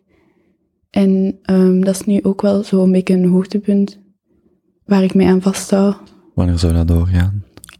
Ja, als corona toelaat in maart, februari, hoop ik toch. Ja. Dus het zal zo laatst minuut afwachten worden. Dat zou wel echt cool zijn. En waar is dat juist? In Virunga, dat is in Congo. In Afrika, ja.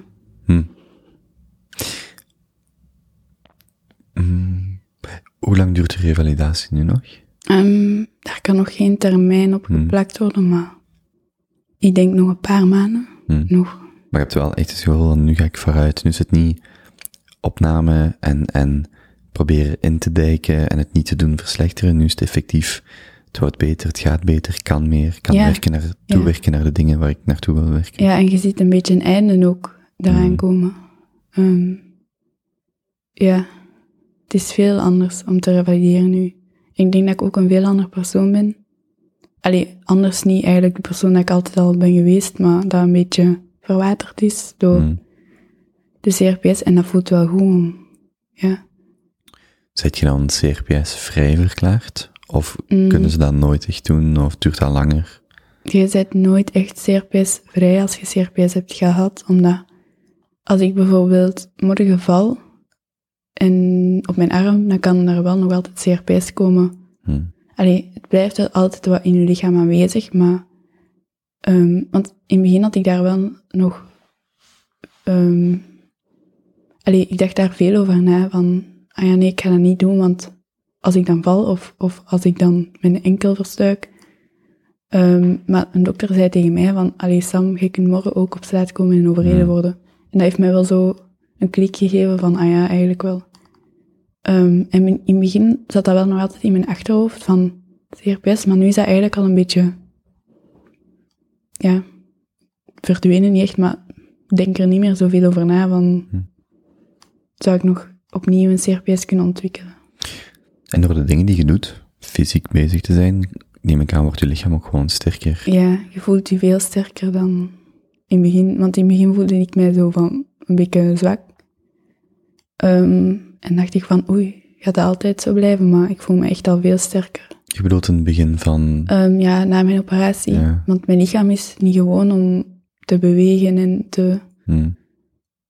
dus na...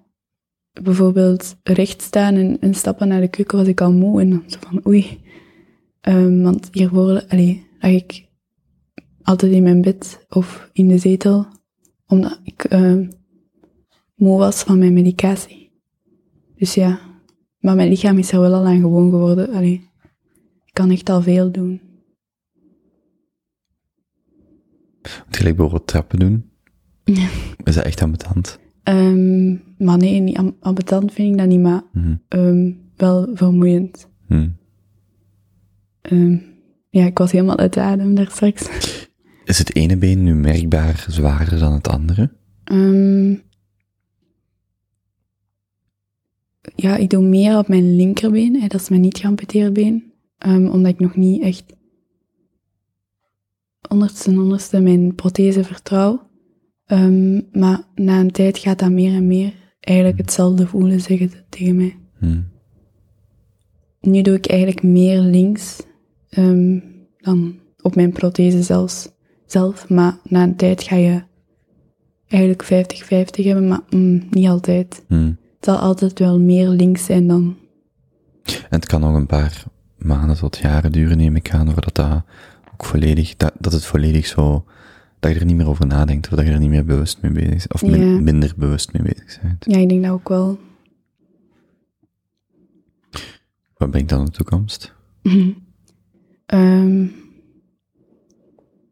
Ja, ik heb wel veel dromen en zo.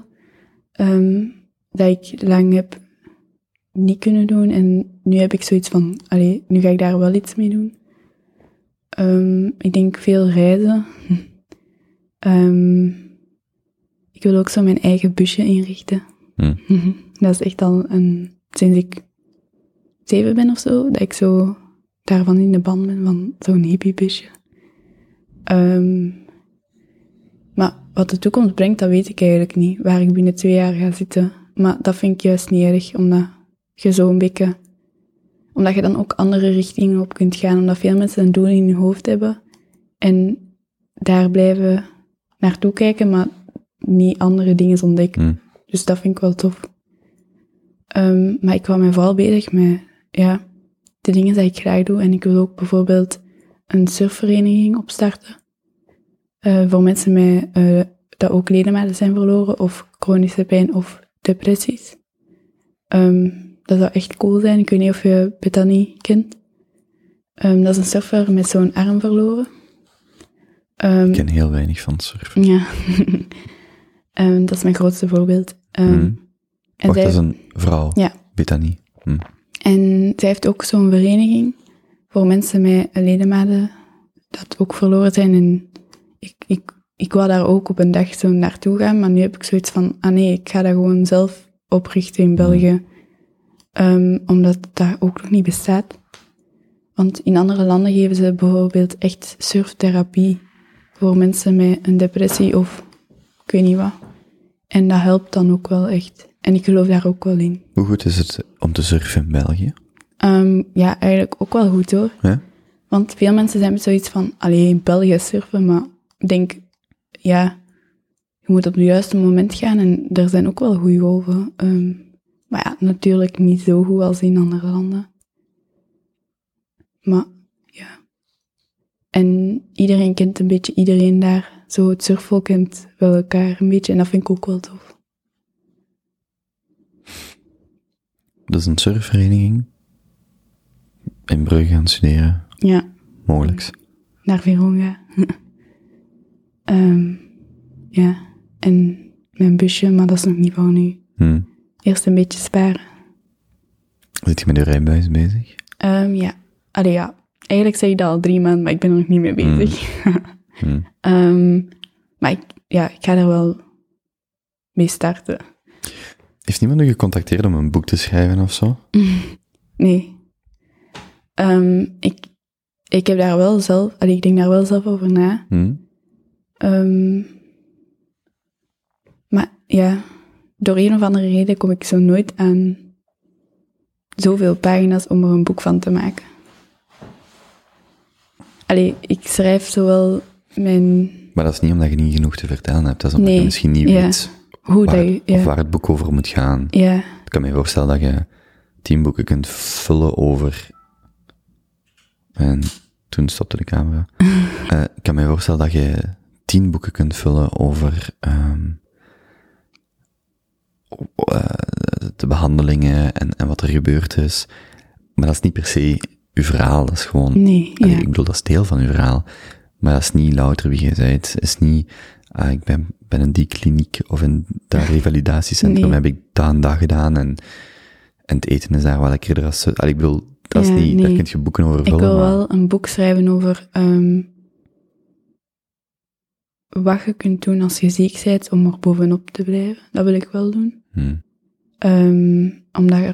En ik wil ook wel een boek schrijven over dromen, omdat ik vind dat veel mensen hun dromen laten liggen en dat is juist het mooie. Ik vind dat ze daar iets mee moeten doen, ook al lijkt het niet haalbaar of zo. Omdat ik veel mensen hoor zeggen van, dat is mijn grootste droom, maar dat gaat toch niet gebeuren. Maar dan denk ik, doe daar iets mee. Want dat is mij wel opgevallen als ik ziek was. Dat juist die dingen zijn dat leven echt mooi maken. Dat denk ik. Nee, dat is zo. Ook zo kleine dingen. En zo bijvoorbeeld als de zon op mijn raam scheen. In het ziekenhuis was ik al blij voor de hele dag. Mm. En mensen vergeten dat soms. Dat juist de dingen zijn dat je gelukkig maken. En daarover wil ik een beetje schrijven, over, ja. Maar ja, ik ben een zeer chaotische persoon. Dus ik moet dat eerst allemaal een keer deftig opschrijven. Of gewoon de juiste uitgever vinden die zegt, kom maar wat praten, ik maak er wel een boek van. Ja, dat kan ook natuurlijk. Hmm.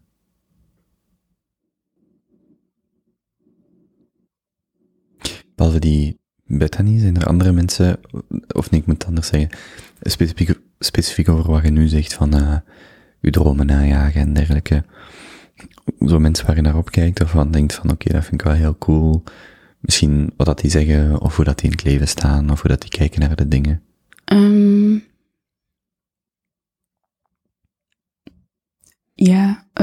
Ik kan nu wel niet op de naam komen. Dat is misschien erg, maar het is even erg, maar het is ook een reiziger dat een beetje leeft in zijn bus. En hij laat zijn leven zien op Instagram. Heeft ook geen diploma, is gewoon... heeft zoiets van, fuck, allee, het is toch niet omdat iedereen een diploma haalt dat ik dat ook moet doen. Ja, en die leeft zo'n beetje in zijn eigen wereld, zo. En ik vind dat echt mooi, allee.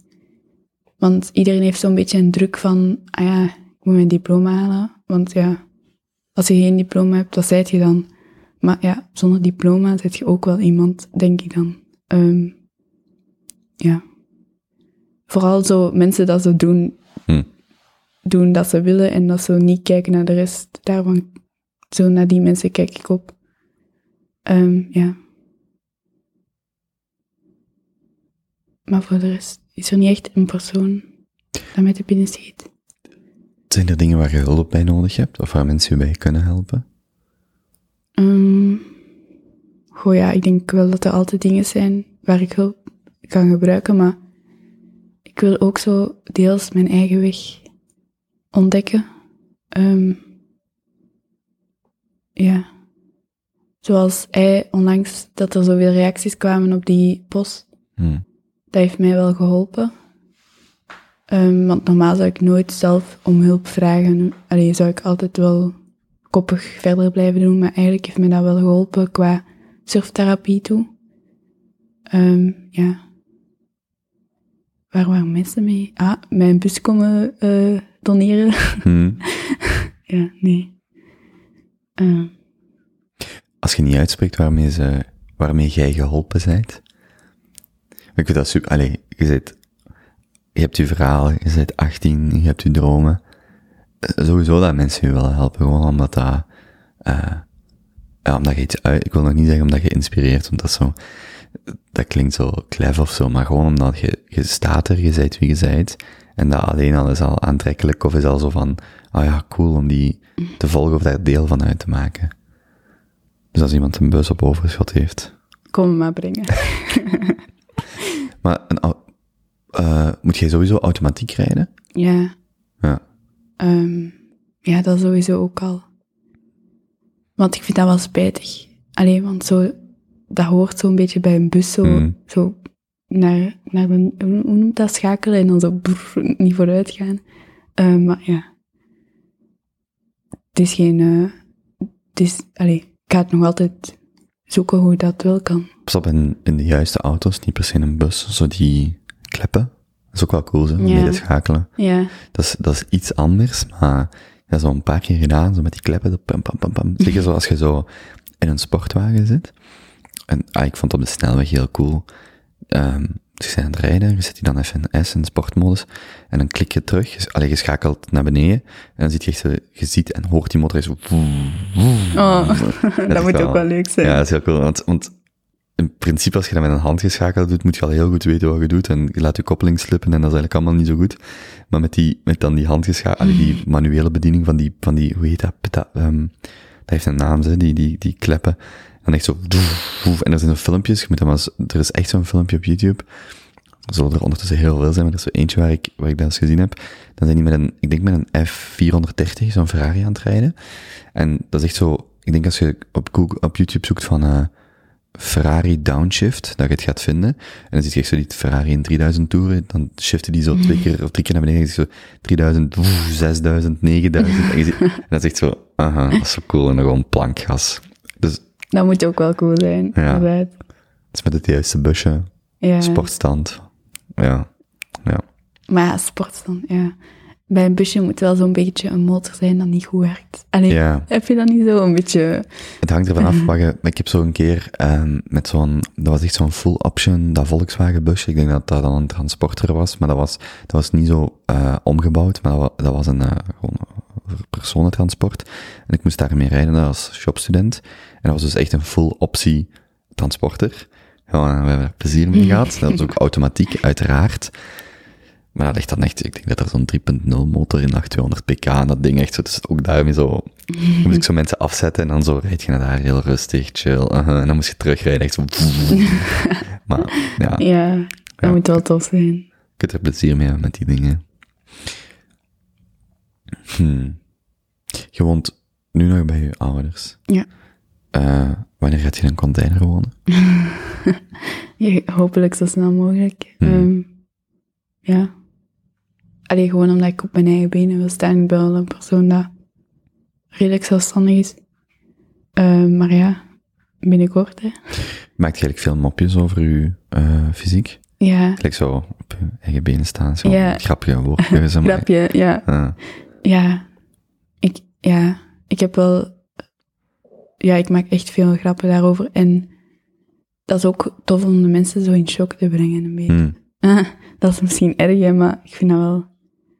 Ja, tof. Waar zijn mensen het meest gechoqueerd van? Of wat zijn zo van die dingen waarvan je weet? Ja, zo bijvoorbeeld als ze er een grap over maken en dan zo doen van... Zo even zo doen van dat je geraakt zit en dan zo... Mopje, allee. Kun je beginnen huilen zo op commando? Nee, ik heb dat wel al een paar keer geprobeerd, maar dat zou wel heel cool zijn. Nee. Echt zo gewoon zo hysterisch beginnen huilen. Of zo onlangs ben ik gaan voelen aan het water zo, maar met mijn prothesevoet. En dan deed ik alsof dat het koud was, maar dan zag je de mensen ook zo kijken van, die kan dat toch niet voelen? Ik hou daar wel van om zo, ja, mensen te doen lachen ook wel deels. Ik denk dat iedereen daar wel... Allee, dat valt mij wel op in het centrum, waar ik nu revalideer. Iedereen heeft daar zo'n beetje humor rond zijn eigen probleem. En dat is wel echt grappig. Zoals, daar rijdt altijd iemand rond in zijn rolstoel, zo een elektronische rolstoel. En die race daar altijd door de gangen, maar echt zo... Dat je denkt van, oh nee. Maar ik vind dat echt mooi om te zien. Ik weet dat als Pedro Elias hier was, vertelde hij over zijn zoontje die leukemie heeft. Ah ja, ik heb die aflevering ook. Ja, en dan zei hij zo bijvoorbeeld van dat hem die eten aan het geven was of zo, maar dan door de ziekte was hij wel opgezwollen of zo, of het was zoiets. En hij zegt, ja, eigenlijk zijn dat soms ook heel grappige scenario's en dat gaat nooit om uitlachen, maar dat gaat wel om de rol dat humor speelt in van die situaties en hoe dat je zo met een goede grap of, niet een grap dat je vertelt, maar met de juiste humor...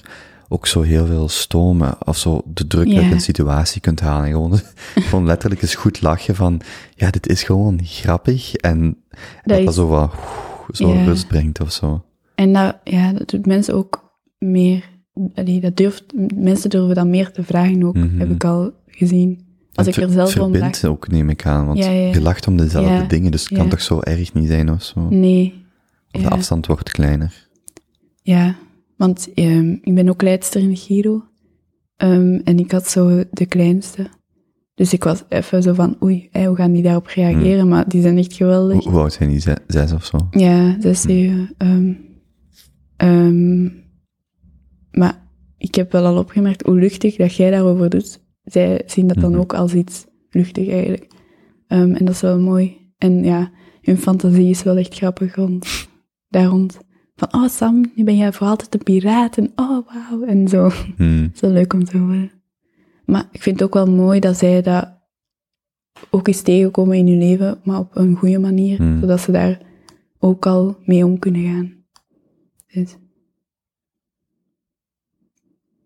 Maar het lijkt wel alsof die periode van 9 jaar en die pijn, en in uw hoofd is dat wel afgesloten, want dat is mijn verleden, ik ga verder met mijn leven en... ik sta in een nieuwe fase of ik zit in een nieuwe fase en dat is gedaan. Ik ben dat niet vergeten uiteraard, maar dat is wel afgesloten. Ik ga verder. Ja, ja. Ik neem daar wel dingen uit mee, dingen dat ik geleerd heb. Maar dat is wel deels als afgesloten.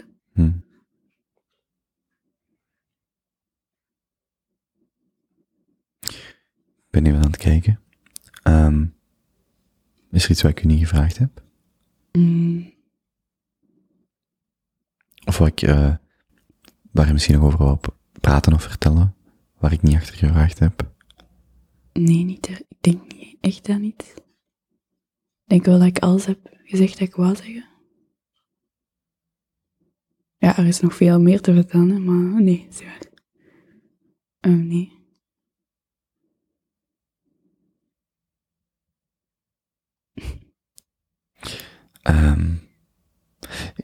Ik heb gezegd, zo, de tijd gaat vrij snel, maar ik heb zo het gevoel dat, ik zal het zo zeggen, ik heb zo het gevoel dat de vragen die ik had en het verhaal wat ik u wou horen, wat ik wou horen van u, of we nu aan het opnemen zijn of niet, dat ik dat weet en ik zit zo vooral met zo'n hoopvolle verwachting of zo, zo'n gevoel van gewoon cool wat de maanden en jaren gaan brengen en om je zo van op een afstand of zo te volgen en te zien van waar is hij nu mee bezig en wat brengt het leven nu, omdat je mij zo iemand lijkt die positieve dingen aantrekt, omdat je dat ook uitstraalt en denk zo van ja, eender wanneer dat er iets gebeurt of dat je zegt van amai, er is weer zoveel in mijn leven gebeurd. Dus ik zeg je altijd welkom om daarover te komen praten. Ook wanneer je die, ik ben dat woord weer vergeten, die Gio.